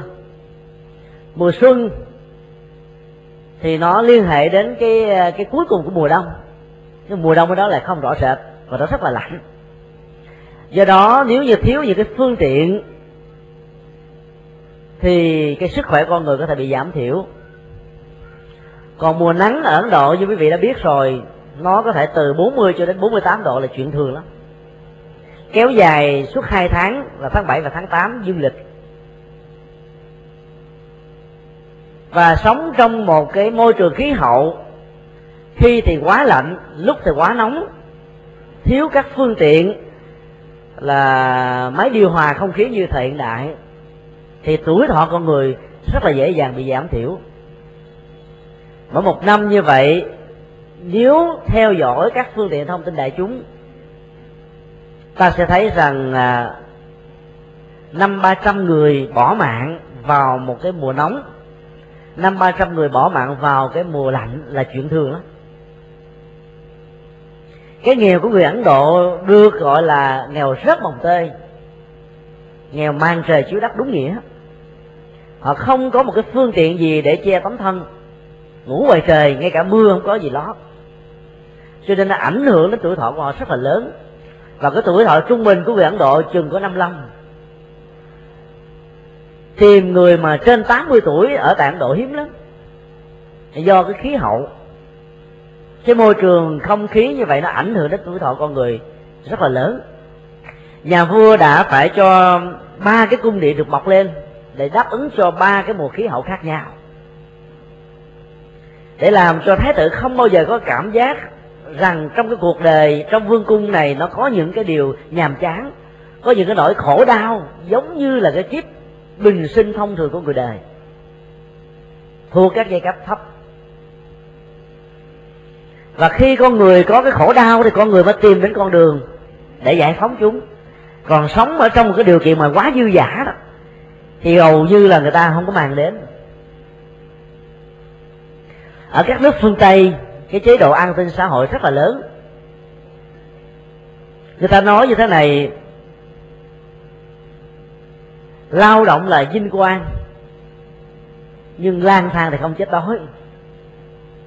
Nó rất là mâu thuẫn với cái chế độ và cái bối cảnh kinh tế khó khăn của những cái nước mà đang chậm phát triển, phải không? Nhưng mà nó là một sự thật. Bên bệnh ai có khả năng ai có, có trí tuệ ai có năng lực người đó có thể vươn lên đến đỉnh cao. Và người nào mà không có những cái khả năng đó hoặc là mất sức lao động hay là bị uh, gọi là thách thức về vật lý cơ thể tức là tay chân tật quyền vân vân khuyết tật được chính quyền chu cấp hết. Cho nên lang thang bao giờ chết đói do đó cái cảnh ăn sinh hiếm lắm. Cái mỗi tháng như vậy, người thất nghiệp vẫn có thể được ờ, 500 cho đến một ngàn đô. Và sống như, sống một cách tiện tặng thì cái số lượng tiền đó bạn có thể nuôi sống chúng ta trong vòng một tháng. Và nếu ai có lòng có thể chích ra được 100 đô gỡ về thăng bằng quyến thuộc ở Việt Nam. Cho nên cái nhu cầu về cầu an, cầu siêu nó không có nhiều. Ở phương tây, họ đã giàu có rồi thì đâu có cầu cho mình giàu nữa, phải không à họ đầy đủ rồi, thì cái nhu cầu cầu nguyện cho mình có được những thứ đó, nó giảm xuống liền. Nhưng mà họ cầu những cái khác. Cái danh vọng, cái địa vị, cái quyền lợi. Và cái người mà nghèo khó đó, họ đến với đạo dễ dàng hơn bởi vì họ có tấm lòng. Có thể không có tiền bạc. Tới chùa tụng kinh ngày ba buổi không có tiền để cúng cho chùa. Chuyện đó không quan trọng. Nhưng mà họ có tất cả tấm lòng. Làm một cái gì đó họ làm với một thái độ rất là năng niu cúng nhiều khi chỉ một cái một cái à, à, nải chuối thôi. Nhưng mà cảm thấy rằng cái lòng thần của mình nó nó dâng tràn trong đó. Nó lớn dữ lắm. Và đạo phật tồn tại được là nhờ những cái con người có tấm lòng như vậy. Tâm thành đến với đạo, thì đạo sẽ mở cửa cho chúng ta để vào. Còn chúng ta đến với một cái thái độ mà thiếu tâm thành đó dù chúng ta có quyền quý cỡ nào đi nữa, cái đó nó không thuận hợp với đạo. Cho nên cái môi trường hoàn cảnh nó tác động đến cái nội tâm con người rất là lớn. Và chỉ có khi nào cái hoàn cảnh chúng ta bị thiếu thốn hoặc là bị thách thức thì chúng ta mới nghĩ về chính mình, mới xây về với chính mình, mới tìm một cách thức nào đó để cho mình có thể sống được an lạc và thảnh thơi. Thái tử tất đạt đa vượt lên trên những cái cách thức tâm thường đó. Dù là đầy đủ, dù là không có gì thiếu, nhưng mà tất cả những cái phương tiện đó nó không làm cho ngài có cảm giác thỏa mãn về cái cuộc sống hiện hành của mình. Cho nên thỉnh thoảng trong kinh đức phật dạy chúng ta phải quán. Khi túc là biết đủ. Mình có thể thiếu rất là nhiều. Nhưng mình mình quán rằng tất cả những cái gì mình đang có, nó tạm đủ để đáp ứng cho cái nhu cầu vật lý và vật chất của bản thân. Và khi mình cảm thấy mình được đủ những thứ đó, mình gặp người khác có nhiều hơn, mình không cảm thấy mặc cảm. Mình không cảm thấy xót xa mình không cảm thấy rằng tâm mình trở nên ganh tị với những thành công với những cái gì sở hữu của người khác. Cho đó là một cách. Một cách khác đức phật dạy chúng ta là mình đang đầy đủ nhưng quán chiếu rằng mình đang thiếu. Hai cái này nó tương đối là đối lập với nhau nhưng mà nó hỗ trợ. Quán mình thiếu không phải để cho mình nổi lòng tham. Tô bồi vun đắp, đắp cho những cái gì mà mình muốn mà nó chưa hoàn thành nhưng mà nó sẽ trở thành một cái nguồn động lực để giúp cho mình thăng hoa hơn. Không có dừng lại ở một trạng thái thỏa mãn thông thường. Thỏa mãn được quan niệm như là một cái thành trì, ngăn cản sự tiến tới của chúng ta, giúp cho mình không thể nào vươn lên trên được. Và mình chỉ đứng chừng đó từ lúc mình thành tựu được cái mức độ nào đó cho đến lúc mà mình qua đề không có một bước tiến. Cho nên tất cả những cái phương pháp mà quán tưởng trong nhà phật, nó là một cái công cụ chuyển hóa nhận thức, giúp cho mình vươn lên, thăng hoa. Và tùy theo cái vị thế của mình hiện có mà mình nên sử dụng cái phương pháp quán đủ, biết đủ hay là quán mình còn thiếu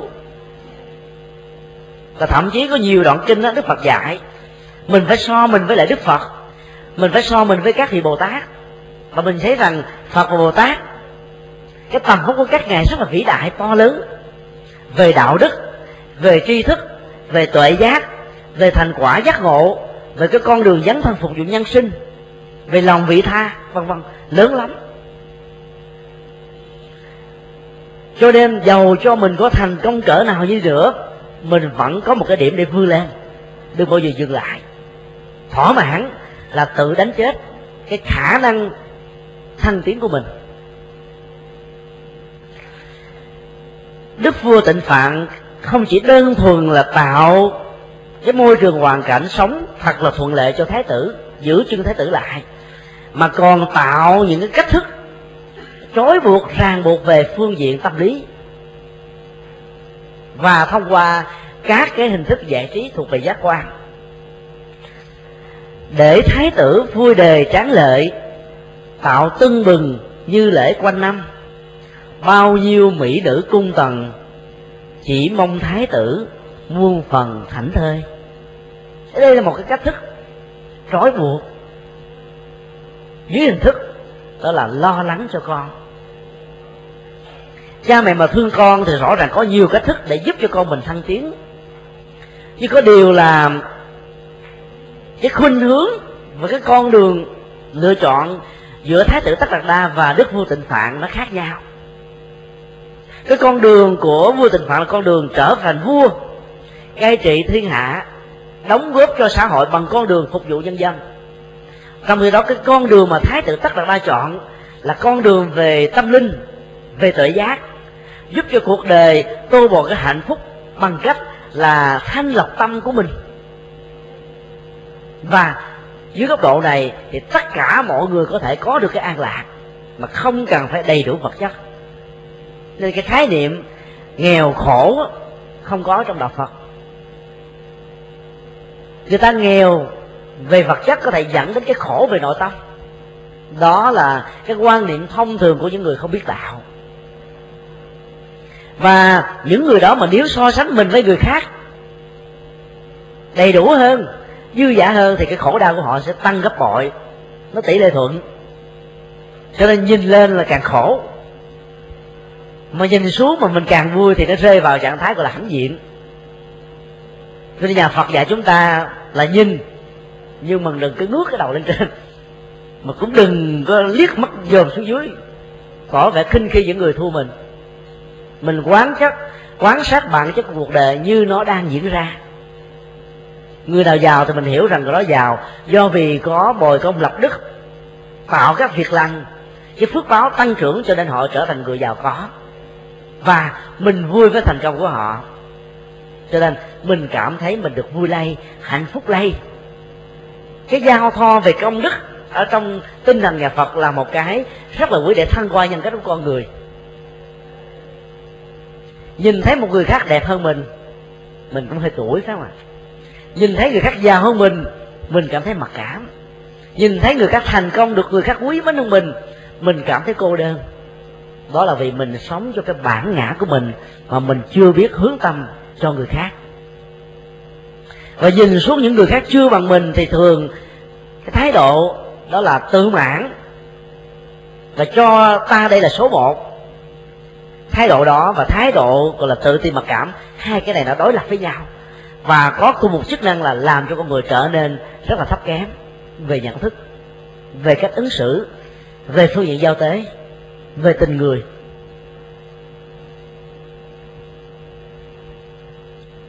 Thái tử có được một cái thái độ nhận thức cuộc đời rất là khách quan. Nhìn chứ không phải đơn thuần là xem mà nhìn thẩm thấu. Nhìn không chỉ bằng con mắt, mà nhìn bằng nhận thức. Nhìn bằng sự đánh giá về bản chất thật của cuộc đời.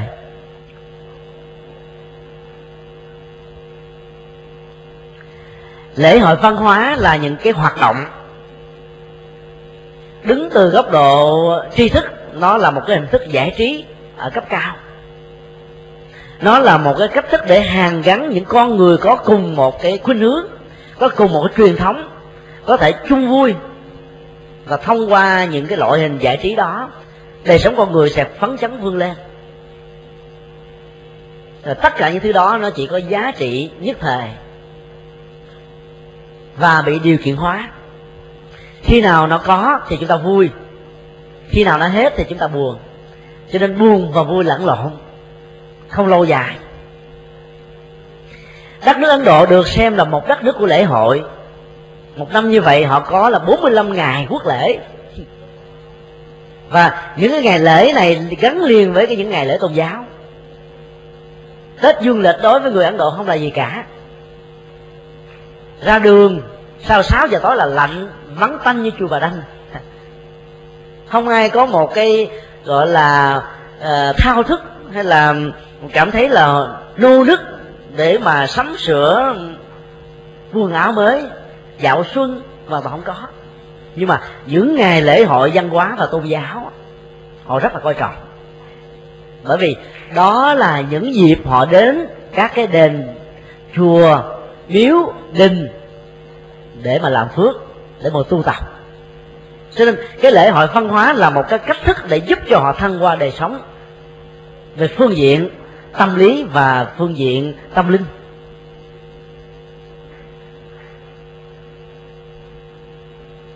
Ngoài ra còn có nhiều cái ngày lễ mang tính cách là văn hóa thuộc về địa phương của từng bang. Mà nếu cộng hết những cái lễ hội văn hóa của tất cả các tôn giáo tại Ấn Độ, thì một năm như vậy chắc khoảng là ba tháng. Một tuần họ chỉ làm việc có 5 ngày. 45 ngày lễ hội. Thì quý vị thấy là một năm họ làm việc được bao nhiêu? Không nhiều. 9 giờ sáng mới bắt đầu à, trường lớp bắt đầu học. 10 giờ thì hành chánh mới bắt đầu xuất hiện. Và các cái à, cơ quan xí nghiệp cũng như là các thương hiệu mở cửa trung bình là lúc 10 giờ rưỡi mà đến 4 5 giờ chiều là đóng cửa mất rồi. Họ không có tắt mặt như người Việt Nam. 4 giờ khuya ra chợ là thấy có nhóm chợ rồi. Không có còn người nào mà không có đi buôn bán thì đến 11 giờ họ mới thức dậy. Họ sống rất là nhàn. Cho nên cái lễ hội văn hóa là một cái cách thức để mà làm cho con người vui. Và thông qua cái vui đó, quên hết tất cả những trầm tư của mình về cuộc đời. Cho nên chỗ nào mà vui nhiều, khó tu lắm. Khi chúng ta đi chùa bằng một thái độ đó là đó là ham vui mà. Thấy bạn bè của mình đi mình đi theo bữa nào tới mà nghe thầy giảng mà vui vui mình đi, còn thấy giảng buồn quá, thì mình về về nhà, ở nhà. Thì đi chùa như vậy không bền. Mà mình phải nghĩ rằng đi chùa dù thầy có giảng không? Giảng. Thầy giảng hay hay thầy giảng dở? Giảng vui hay là giảng nghiêm túc? Thì cũng chỉ là một cách thức để giúp cho mình có những cái sinh hoạt nội tâm. Nhưng mà cái bản chất là mà mà mình phải vun bồi cho mình có được một cái mặt bằng của nhận thức và của tâm linh để mình vươn lên, để mình sống một ngày 24 giờ 8 giờ người ta dành cho ngủ 8 giờ cho sinh hoạt 8 giờ cho làm việc. Mà có nhiều người ngủ hơn 8 giờ, cho nên là gần như một một phần ba cuộc đời người ta dành cho ngủ à. Mà nếu mình tưởng tượng cái trạng trạng thái đó thì, cái hình ảnh đó thì chúng ta thấy rằng gần như con người sống trên cuộc đời này đâu có bao nhiêu. Cho công việc và chỉ chừng đó thôi, con người đã có thể quên mất mình, đánh mất mình ở trong những cái niềm vui bị điều kiện hóa. Cung tầng mỹ nữ ở trong các triều đình nhiều lắm. Một vị vua có thể có rất là nhiều nhiều người thương. Thái tử cũng vậy. Và tất cả những thứ đó nó thường là một cái ràng buộc để chói một con người nào đó mà có khuynh hướng sống thỏa mãn các dục và do đó, khó có thể làm cho người đó vươn lên trên một cái đời sống ở một cái tầm thức cao. Nhà phật đưa ra cái à, các cái à, cấp độ của tâm thức, trong đó trí tuệ là cái cấp độ tâm thức cao nhất. Cái đến là tri thức cái đến là cái tình và cái đến là cái dục. Cái người nào nặng về đề sống dục, thì người đó có khuynh hướng bị sa đọa bị đọa lạc, ngày càng chìm xuống với cảnh giới của những cái cái loại hình sự sống thấp kém. Dù là mang thân phận một con người, nhưng mà tánh của họ nó chưa thật sự là con người. Cái người mà nặng về tình nhiều á, thì họ trầm tư mặc tưởng, nhạy cảm với người khác, nhạy cảm về cuộc đời, nhạy cảm về lời qua tiếng lại, vân vân. Nhạy cảm về những cái ý, để ý, để tứ của người khác cho nên, nhiều khi người ta đối với mình một cách rất là vô tình, nhưng mà mình có cảm giác rằng người đó ám chỉ mình, người đó nói xỏ mình, nói xuyên mình, người đó phê bình mình, chỉ trích mình. Cho nên, họ dễ dàng bị xúc phạm. Xúc phạm bằng chính cái thái độ nhận thức của họ, chứ không phải bằng cái cách cư xử của người khác. Cho nên cái người sống với cái mức độ tình đó đức phật nói cái khổ tâm lớn lắm. Và do đó, đức phật dạy chúng ta là cần phải thăng hoa cái đời sống của mình bằng cách là nâng cái đời sống từ ở cái mức gọi là dục lên cái dạng tình, từ cái tình lên dạng tri thức, từ cái tri thức lên cái dạng trí tuệ. Và ở cái tầng thức cao nhất này, chúng ta thấy là cái hạnh phúc nó xuất hiện. Và do đó giàu của mình có thiếu thốn về vật chất, vẫn không thể tác động đến đời sống nội tâm, cái trạng thái an lạc của tâm.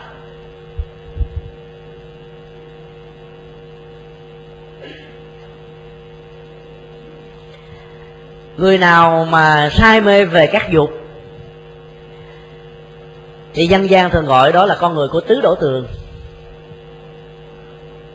Tài sắc tủ khí.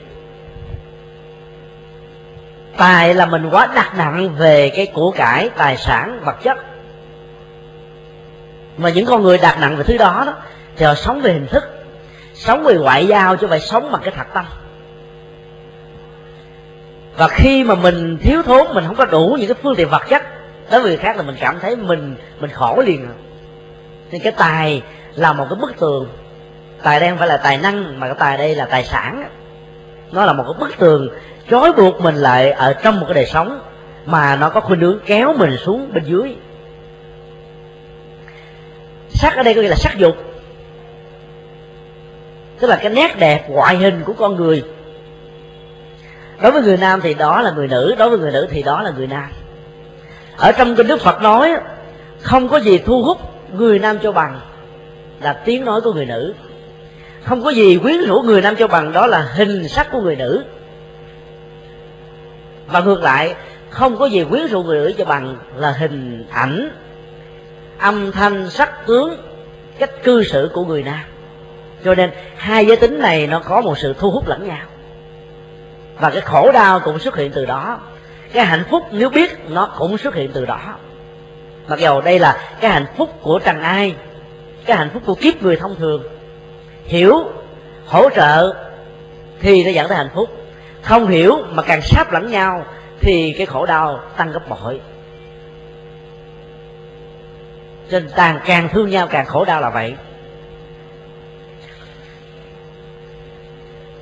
Còn rượu chè hay là hút sách, hay là xì ke ma túy, thì tất cả những thứ này đó, nó làm cho con người, trước nhất là mất sức khỏe, kế đến là tổn giảm về đời sống kinh tế gia đình. Và do đó, cái trách nhiệm gia đình đó của một cái con người mà ăn chơi trong cái dạng này sẽ giảm thiểu rất là nhiều. Còn đôi lúc nhiều ông chồng mê rượu hơn là mê vợ mê gọi là thuốc lá hơn là mê vợ, mê con. Cho nên là mất đi cái trách nhiệm gia đình, trách nhiệm hôn nhân, trách nhiệm của người chồng, trách nhiệm của người cha, vân vân. Cơ bạc cũng vậy. Cho nên bốn thứ này nó là những cái cách thức hưởng thụ thông thường trong cuộc đời. Và nó có chức năng là chói một con người, khó vươn lên trong một đời sống với một cái tầng nhận thức tuệ giác cao. Thì đức vua đã sử dụng cái cung tầng mỹ nữ để mà chói cái tim của trái tử, thái tử lại, làm cho ngài không có cái cái nhu cầu hướng đến một cái đời sống cao hơn. Nhưng mà tất cả những thứ đó đó có thể trở thành cái bẫy đối với người thường nhưng mà nó có thể trở thành một cái động lực mãnh liệt hơn đối với những người có cái nhận thức của một nhà hiền triết. Càng bảy người khác chừng nào thì người khác càng vươn lên, lên cao chừng đó. Đó là cái cách thức của thái tử tất đạt đa.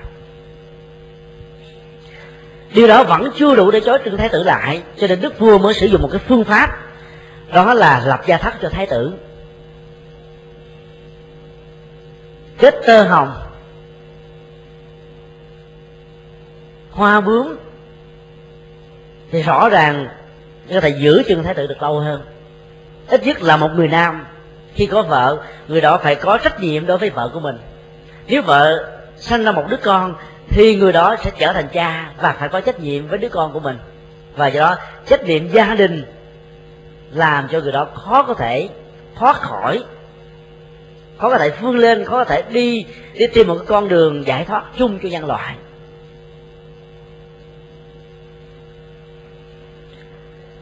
Chọn cho con được người nhan sắc, con gái vua thiện giác nhân hòa.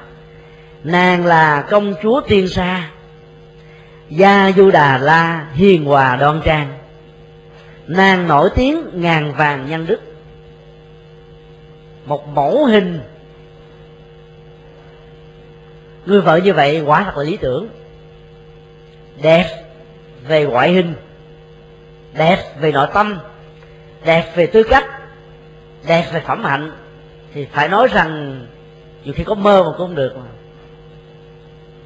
Các hoa hậu hiện nay là có một cái sắc đẹp tuyệt trần về ngoại hình, còn đời sống nội tâm, nhận thức, đạo đức của họ như thế nào, chưa ai dám nói. Nhưng mà ở đây gia du là la là một con người đức hạnh và sắc vẹn toàn. Về vị trí xã hội là công chúa, mà theo cái phong tục tập quán của thời ấn độ cổ đại, thì môn đăng hộ đối là cái chuyện rất là thường tình. Thái tử thì phải lấy công chúa, chứ không ai lấy một cái người thuộc cái giai cấp thấp hơn mình. Cái phong kiến ở trong hôn nhân, trong thương yêu, trong các cái quan hệ đối tác giữa con người với con người trong nền văn hóa ấn độ rất là khe khắc. Một người giai cấp cao mà đi chơi với một cái người giai cấp thấp, dù là nam với nam, nữ với nữ, là một cái chuyện để người khác dị nghị được. Trong một cái làng nghèo như nhau, có một cái giếng nước, mà nếu như cái giai cấp của các người này nó khác nhau một cái thì người ta phân ra làm hai. Bên trái là dành cho người giàu mà bên phải dành cho cái người giai cấp thấp. Ai để lộn có thể bị đánh đáng chịu. Người giai cấp thấp mà để những cái chậu nước ở bên, cái bên phải giếng là người đó có thể bị đánh, mà không được quyền kiện cáo gì cả. Cho nên cái phẩm hạnh tư cách đạo đức của con người trong một cái nền văn hóa phân biệt bất bình đẳng như vậy là một cái gì đó rất là chói sáng. Lập gia thất là một cái chuyện trăm năm. Quan niệm của đạo phật không có gì cấm kỵ. Có hai khuynh hướng của cuộc sống. Một khuynh hướng là trở thành những nhà hiền triết, những bậc thánh. Thì đương nhiên cái đời sống gia đình đó là gần như bị cấm chỉ. Để gì? Để mình đầu tư cái tâm lực trí lực của mình vào cái cái chuyện mà chuyển hóa tâm thức ở cái mức độ cao cấp nhất của nó. Đến mức độ được gọi là giải thoát còn đối với đại đa số quần chúng còn lại trong cuộc đời, thì họ cần phải có gia thất. Và do đó đức phật dạy là nam nữ khi lớn lên trưởng thành, tìm mình một người bạn đời, cần phải biết đắn đo. Chọn lựa, chứ không nên theo sự áp đặt của cha mẹ mình.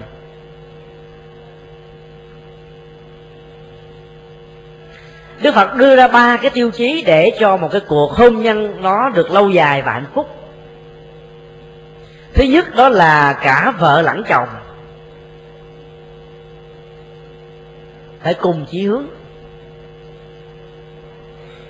Đức phật không bao giờ đưa ra cái tiêu chí về môn đăng hộ đối, về cái giá trị gọi là vị trí xã hội, mà đặt ra là cùng chí hướng. Một bà vợ thích coi cải lương, ông chồng thích coi bóng đá. Mà mỗi lần ông chồng mở tivi lên, bà vợ nhằn mà vợ mở coi cái lưu thì ông trần, ông rầy, thì khó mà hạnh phúc được lắm. Cái chiếu nó khác nhau. Cái khuynh hướng nông nông đồng cho nên nó dẫn đến những cái đối lập. Và đối lập nào nó cũng dẫn đến những cái va chạm. Va chạm dẫn đến sụp đổ. Và cái mối quan hệ tinh người giữa vợ chồng, nó không thấm thiết mặn nồng. Cái thứ hai là đồng đức hạnh. Cái này quan trọng nếu như ông chồng là một người ăn chơi sao đọa mà bà vợ là cái người nhân đức thì rõ ràng cái hạnh phúc đó không bao giờ kéo dài được. Dầu cho bà vợ bà không biết, ông chồng gọi là lẳng lơ qua nguyệt chỗ này chỗ nọ, bà không biết. Nhưng mà cái hạnh phúc, cái chia sẻ về đời sống gia thất giữa người chồng đối với người vợ gần như là nó sẽ bị giảm dần khi mà hình ảnh của người thứ ba xuất hiện. Cho nên hạnh phúc bắt đầu bị sức mẻ thôi chuyện đó là chuyện rất là bình thường. Do đức phật dạy là cả hai phải có một cái sự tương ứng về cái tư cách đạo đức cái phẩm hạnh. Và hai người có cùng cái tương ứng về đạo đức mới có thể đi đến hết cuộc đời trong an vui. Và cái thứ ba là đồng nhận thức. Đồng nhận thức đây không nhất thiết là nó phải ngang hàng về mặt tri thức rằng ông chồng là tiến sĩ thì bà vợ phải là tiến sĩ, chuyện đó không cần. Mà ở cái sự hiểu biết giữa hai bên, nó phải ngang với nhau. Cái học vị không quan trọng, bởi vì học vị nó chưa phản ánh được cái nhận thức của con người về cuộc sống, cái hiểu biết của con người về cuộc đời, về cách ứng xử. Có nhiều người không có học nhiều, nhưng mà cách ứng xử của người đó là một con người hiền triết, là một con người cao thượng, là một con người rất là được người khác quý mến cho nên cái đồng tri thức ở đây đó là đồng về cái hiểu biết cái cảm thông. Và đây là cái mấu chốt để giúp cho những cái à, gọi là lận đận ở trong cuộc đời nó không trở thành lớn. Hoặc là cái thiếu thốn về vật chất trong đời sống gia thất đó, nó không trở thành cái gai nhọn để cho cái hạnh phúc gia thất đó bị sụp đổ. Như là một cái bong bóng bị vỡ tung. Cho nên đức phật dạy phải có đủ ba yếu tố đó thì hạnh phúc hôn nhân mới được lâu dài và ở đây chúng ta thấy là đức vua tịnh phạn đã chọn đúng theo tiêu chí đó. Về sắc, đẹp. Thái tử là một người đẹp. Gia du la la cũng là một người đẹp. Thái tử là một con người học một biết mười. Gia du đà la là một người có tri thức. Thái tử là một cái con người rất rộng lượng bao dung. Gia du đà la là một con người có những phẩm hạnh tương tự như vậy cả hai cùng cái chí hướng, cả hai cùng cái cái tâm trạng, cả hai cùng một cái một cái tư thế là vươn lên trong cuộc đời để giúp cho bá tánh được an vui.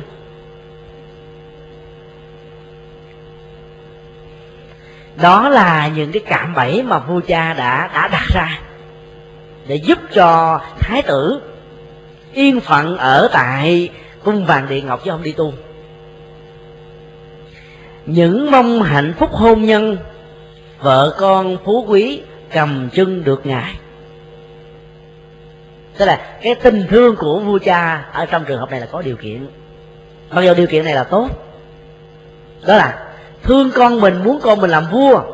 Và muốn con mình làm vua thì phải có những cái ràng buộc về tình yêu, về gia thất, về cái, các cái hưởng thụ giác quan, về cái phương tiện vật chất, đời sống dư giả làm cho người con của mình không bao giờ có được một cái một cái giây phút nào thông thả để nghĩ tới một cái cuộc sống của nội tâm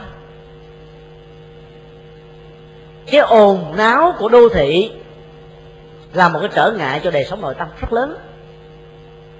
Cho nên ngày xưa, phật và các vị bồ tát thường tu trên núi rừng. Để chi? Để cái thời gian đầu tư cho mình nó nhiều. Và cái năng lượng đời đất, đời sống tâm linh và đạo đức mình nó được nạp ngày càng nhiều. Cho nên khi mà đi hoàng hóa nó tác dụng nó cao. Cái hiệu quả nó lớn. Còn bây giờ chùa thì mọc lên ở ở giữa lòng đô thị. Thì phải chấp nhận rằng mình mất đi những cái phương tiện đặc biệt đối với người tu. Ví dụ như chùa chúng ta nằm ở mặt tiền đường. Chúng ta nghe tiếng xe cộ chạy qua chạy lại hàng ngày. Muốn mà tập trung cho tâm mình yên tĩnh đó, nó dễ bị ảnh hưởng lắm.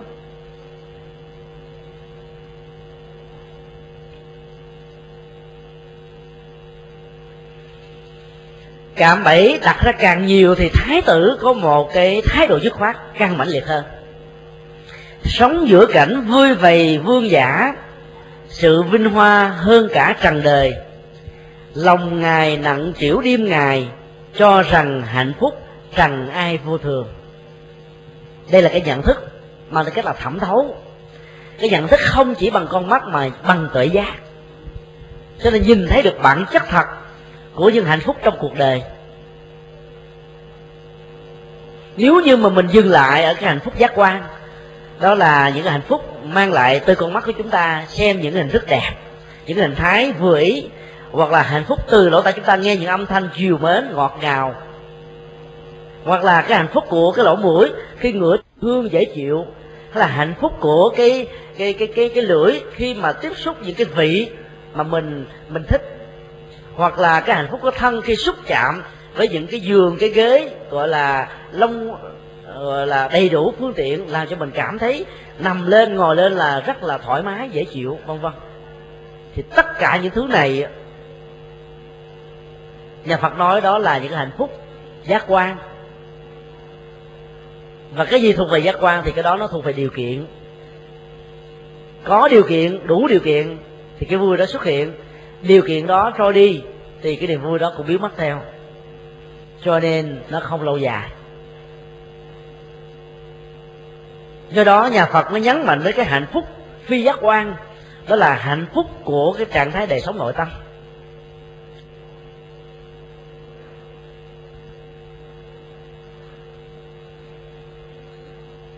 Trong một cái phương tiện đời sống đầy đủ, mà mình không bị chìm đắm sống trên những phương tiện xa hoa mà mình có thể vươn lên được là một điều rất khó. Nói như vậy thì nhà phật không có nghĩa rằng là dạy chúng ta cần phải nghèo. Sống gọi là thanh bình, gọi là gọi là gọi là thanh bằng chuyện đó không phải vậy. Đức phật vẫn dạy chúng ta làm kinh tế làm một cách tinh tấn làm một cách có phương pháp làm một cách nỗ lực, không dừng, để cho tài sản ngày càng lớn. Mình giàu rồi, giàu hơn nữa. Đức phật vẫn dạy chúng ta làm như vậy nhưng mà đức phật dạy. Bên cạnh đó, đừng bao giờ cho những thứ này là mục đích cuối cánh của cuộc đời. Nó khác nhau ở chỗ đó thôi. Chúng ta vẫn phải làm, chúng ta vẫn phải giao, chúng ta vẫn phải đầy đủ các phương tiện, nhưng mà chúng ta phải có một cái giá trị đời sống nội tâm khác. Và cái đó chỉ là những phương tiện để đáp ứng cho đời sống nội tâm. Được như vậy, thì phương tiện vật chất chính là một công cụ để thăng hoa.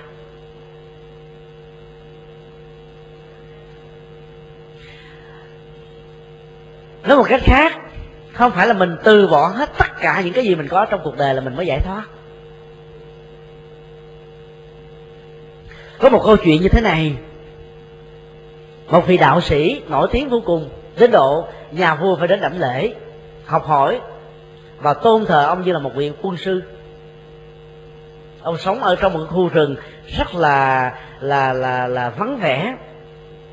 Trên thân của ông chỉ có hai bộ đồ hết bộ này thay bộ kia, chừng đó thôi. Phương tiện không có gì cả. Sống thời đây mây đó bằng sự cúng dường của người khác.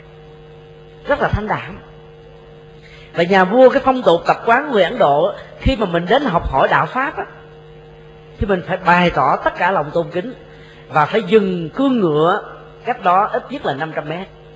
Đi tới bằng hai bàn chân không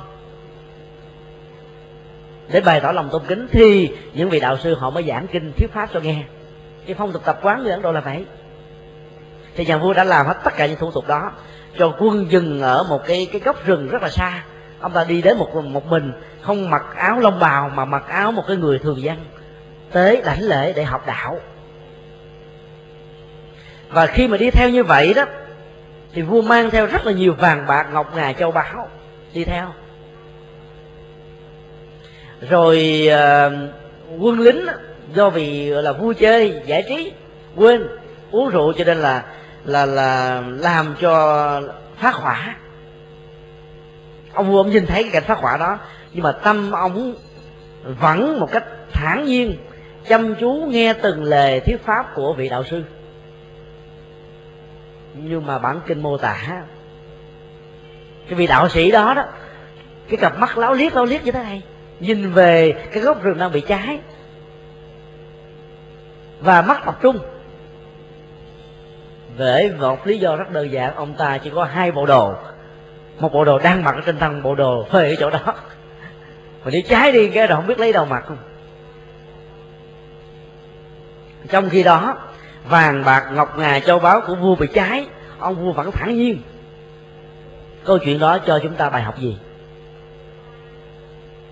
Đó là sự giải thoát không nhất thiết là chúng ta phải buông hết tất cả những gì mình có trong cuộc đời. Như là một nhà ẩn sĩ, một nhà tu sĩ, ở trên vai không có gì hết. Đầu đội trời, chân đạp đất, sở hữu tài sản không có, mới là giải thoát. Không. Giải thoát, nó nằm ở cái nhận thức của chúng ta về những gì chúng ta có. Mình có, mà mình buông bỏ không vướng mắt thì đó là giải thoát còn mình không có mà mình dướng vào thì cái đó cũng là chấp mắt thôi. Cho nên giải thoát nó nằm ở cái mấu chốt là có vướng mắt hay không. Có vướng mắt thì còn bị trần lụy không vướng mắt thì giải thoát. Nhà vua là một con người có đầy đủ các thứ nhưng mà không vướng mắt cho nên nếu mà nói về mức độ mà chứng đạo chứng đắc đó, hay là mức độ mà giải thoát ừ, căn bản thì nhà vua có được chứ vị đạo sĩ kia không? Mặc dầu vị đạo sĩ có thể nói pháp rất là hay rất là giỏi. Nhưng mà ông ta là cả một sự tập hợp của sự chấp mắt với những cái gì gọi là tối thiểu nhất về phương tiện cuộc sống trong cuộc đời đó là cái bộ y thôi. Cho nên tu là mình làm thế nào để huấn luyện cho tâm mình không bị vương vấn bởi những trăng cảnh, không bị chấp mắt vào những gì mình đang có. Thì đó là tu. Và giải thoát hay không nằm ở chỗ đó do đó đối với người phật tử, thì cái phương tiện vật chất quý vị cần phải có thôi. Bởi vì biết cách tận dụng thì tất cả những thứ này nó có thể giúp cho mình làm phước báo. Nó giúp cho mình có thể trở thành một con người cao thượng. Nó giúp cho mình có thể có một cái đời sống rất là thoải mái, không có vướng bận cho nên cái cách thức sử dụng chúng ta về tài sản vật chất mới là quan trọng hơn là những gì chúng ta đang có hoặc là không đang có.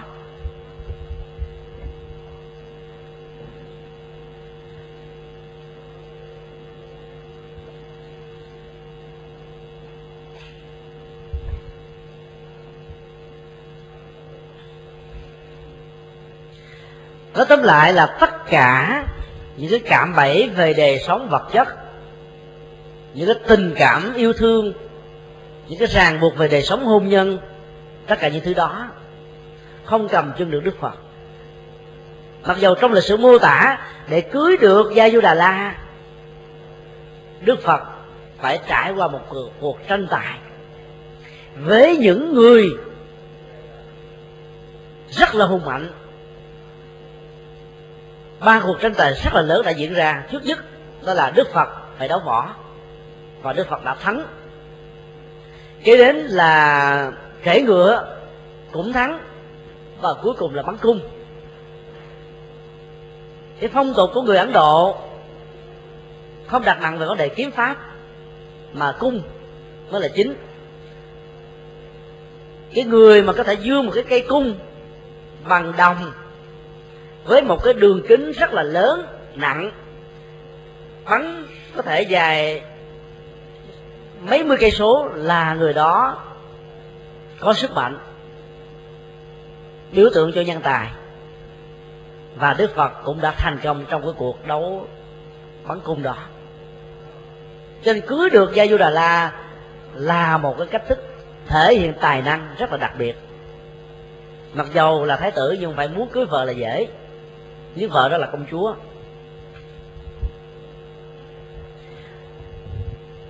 Khi có được rồi, sống trong cái môi trường như thế đó, cái trách nhiệm của một người chồng, đức phật vẫn làm đủ. Trách nhiệm của một người cha đối với la hầu la, đức phật vẫn làm đủ. Rồi trách nhiệm của một thái tử đối với triều chính, đức phật vẫn làm đủ. Nhưng mà trong tâm thức của ngài ngài vẫn cảm thấy có một cái gì đó lớn hơn quan trọng hơn đặc biệt hơn.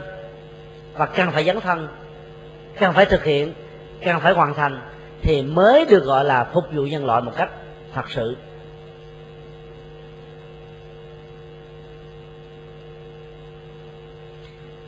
Cái điều đó đã làm cho một số uh, những người không có thiện cảm với dòng họ thích ca. Lúc bấy giờ phê bình đức phật. Cho rằng đức phật là một con người thiếu trách nhiệm với vợ, với con, với quốc gia, với dân tộc. Ra đi như vậy là thiếu trách nhiệm. Thỉnh thoảng có nhiều người đi tu, phải bỏ cha mẹ, phải bỏ gia đình, và cũng bị chỉ trích rất là lớn. Nhưng mà cái lời giải đáp đó chỉ có thể xuất hiện sau một cái thời gian mà vị đó tu tập đúng phương pháp. Trở thành một cái con người mà lợi ích cho nhiều người khác.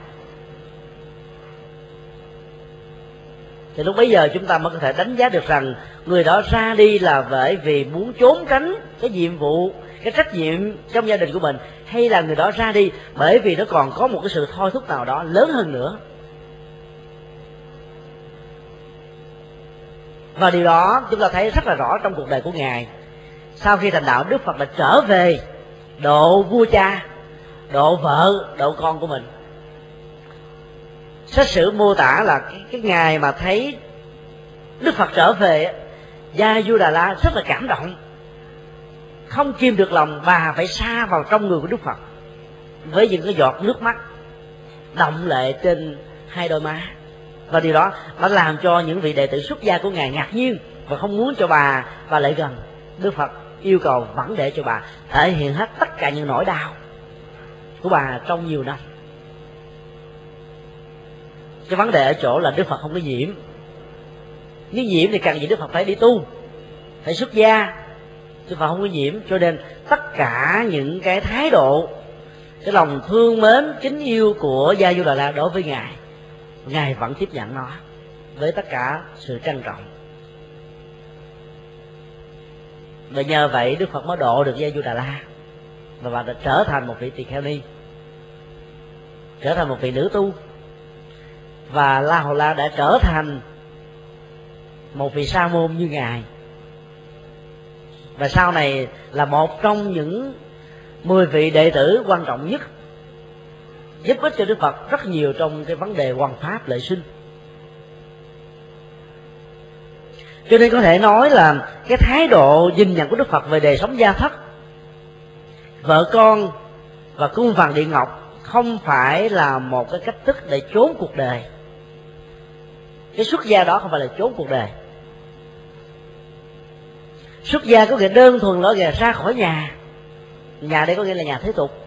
Về phương diện gọi là vật lý. Nhưng mà về phương diện nội tâm là mình ra khỏi những cái nhà thế tục của hưởng thụ dục lạc, của những cái trạng thái sống thấp kém, của những cái nó thuộc về thương tình của thế nhân. Trong tiếng anh họ dùng cái từ xuất gia không có hay, mà làm cho người khác có thể hiểu rằng người đi tu trong nhà Phật rất là bi quan và yếm thế. Renounce the world, từ bỏ thế giới, từ bỏ cuộc đời xuất gia không phải là từ bỏ. Mà xuất gia là vượt lên trên cái trạng thái sống thông thường ở trong cuộc đời. Chính vì vậy mà đức phật thường gọi con đường xuất gia là con đường ngược đời. Ngược với cái dòng đời đang chảy cái thói quen, cái tập quán, cái phong tục của cuộc đời là thường gọi là đi chiều theo cái dòng chảy của giác quan để hưởng thụ các lạc lạc thú. Nhưng mà đức phật đi một cái con đường và dạy những người xuất gia đi một con đường ngược lại với những cái cái cái cái phong tục thông thường đó. Nên được gọi là ngược dòng, nghịch luôn.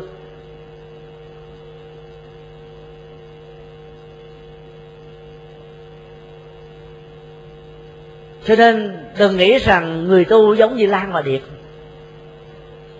Thắt tình rồi mới đi tu chịu không nổi ở nhà có thể bị điên. Vào chùa nghe tiếng chuông lời kinh, để tâm thức được nhẹ nhàng. Mà đi tu theo cách đó đó, nó tiêu tiếu cho vui. Điệp ơi các thức dây chuông để cài thêm dây điện thoại. Để nói chuyện dễ hơn. Cho nên, ai mà đi tu bằng thất tình, trước sau gì cũng ra đời. Ai đi tu vì trốn tránh nghĩa vụ xã hội, trước sau gì cũng ra đời. Ai đi tu bởi vì gọi là muốn gọi là ẩn du nương phật. Trước sau gì cũng ra, ra đời ai đi tu bởi vì thích được người khác cung kính trọng vọng cúng dường thì lại càng dễ ra đời hơn nữa. Cho nên đức phật phủ định hết tất cả những cái thái độ đi tu. Ngoài trừ một thái độ duy nhất đó là mình nhận thấy cái con đường xuất gia giúp cho mình thăng qua đời sống đạo đức và nhận thức và thông qua con đường đó, mình có thể cống hiến cho xã hội, cống hiến cho cuộc đời cái gì đó cao thượng. Thì con đường xuất gia như vậy mới thật sự có giá trị. Và người đó giàu cho có năm chìm bảy nổi tám lên đên, vẫn không bao giờ bỏ cuộc giữa chừng. Cái quan trọng là ở chỗ đó. Trong một cái thế hệ xuất gia, nói ví dụ là một trăm người, ba chục năm sau còn lại mười người là cùng rồi năm mươi năm sau còn lại hai người, ba người thôi. Cho nên mình thấy vào chùa nhiều thầy vậy đó, nhưng mà còn lại đó, trải qua cái thời gian thời gian năm tháng, những cái thử thách trong cuộc đời, những cái cạm bẫy, những cái dục vọng, cái số lượng còn lại chỉ là những hạt chắc nói theo kinh pháp hoa. Đó là những hạt lúa chắc, còn những hạt lúa lép, để trước gió là bay hết trên do đó mình phải hiểu đi, tu là một cái cái quyết định rất là dũng mãnh một cái thái độ rất là anh hùng. Chịu đựng dữ lắm mới đi tu nổi. Bằng không vô chùa cảm thấy cô đơn chết. Mà nếu tu như vậy thì ở nhà xuống xuống hơn phải không ạ? À? cho nên cái con đường ra đi của đức phật là một cái con đường nó không phải là trốn tránh trách nhiệm xã hội, trốn tránh trách nhiệm gia đình, trốn tránh cái trách nhiệm làm vua, mà là tìm một cái con đường giải thoát nhân loại ở mức độ cao hơn.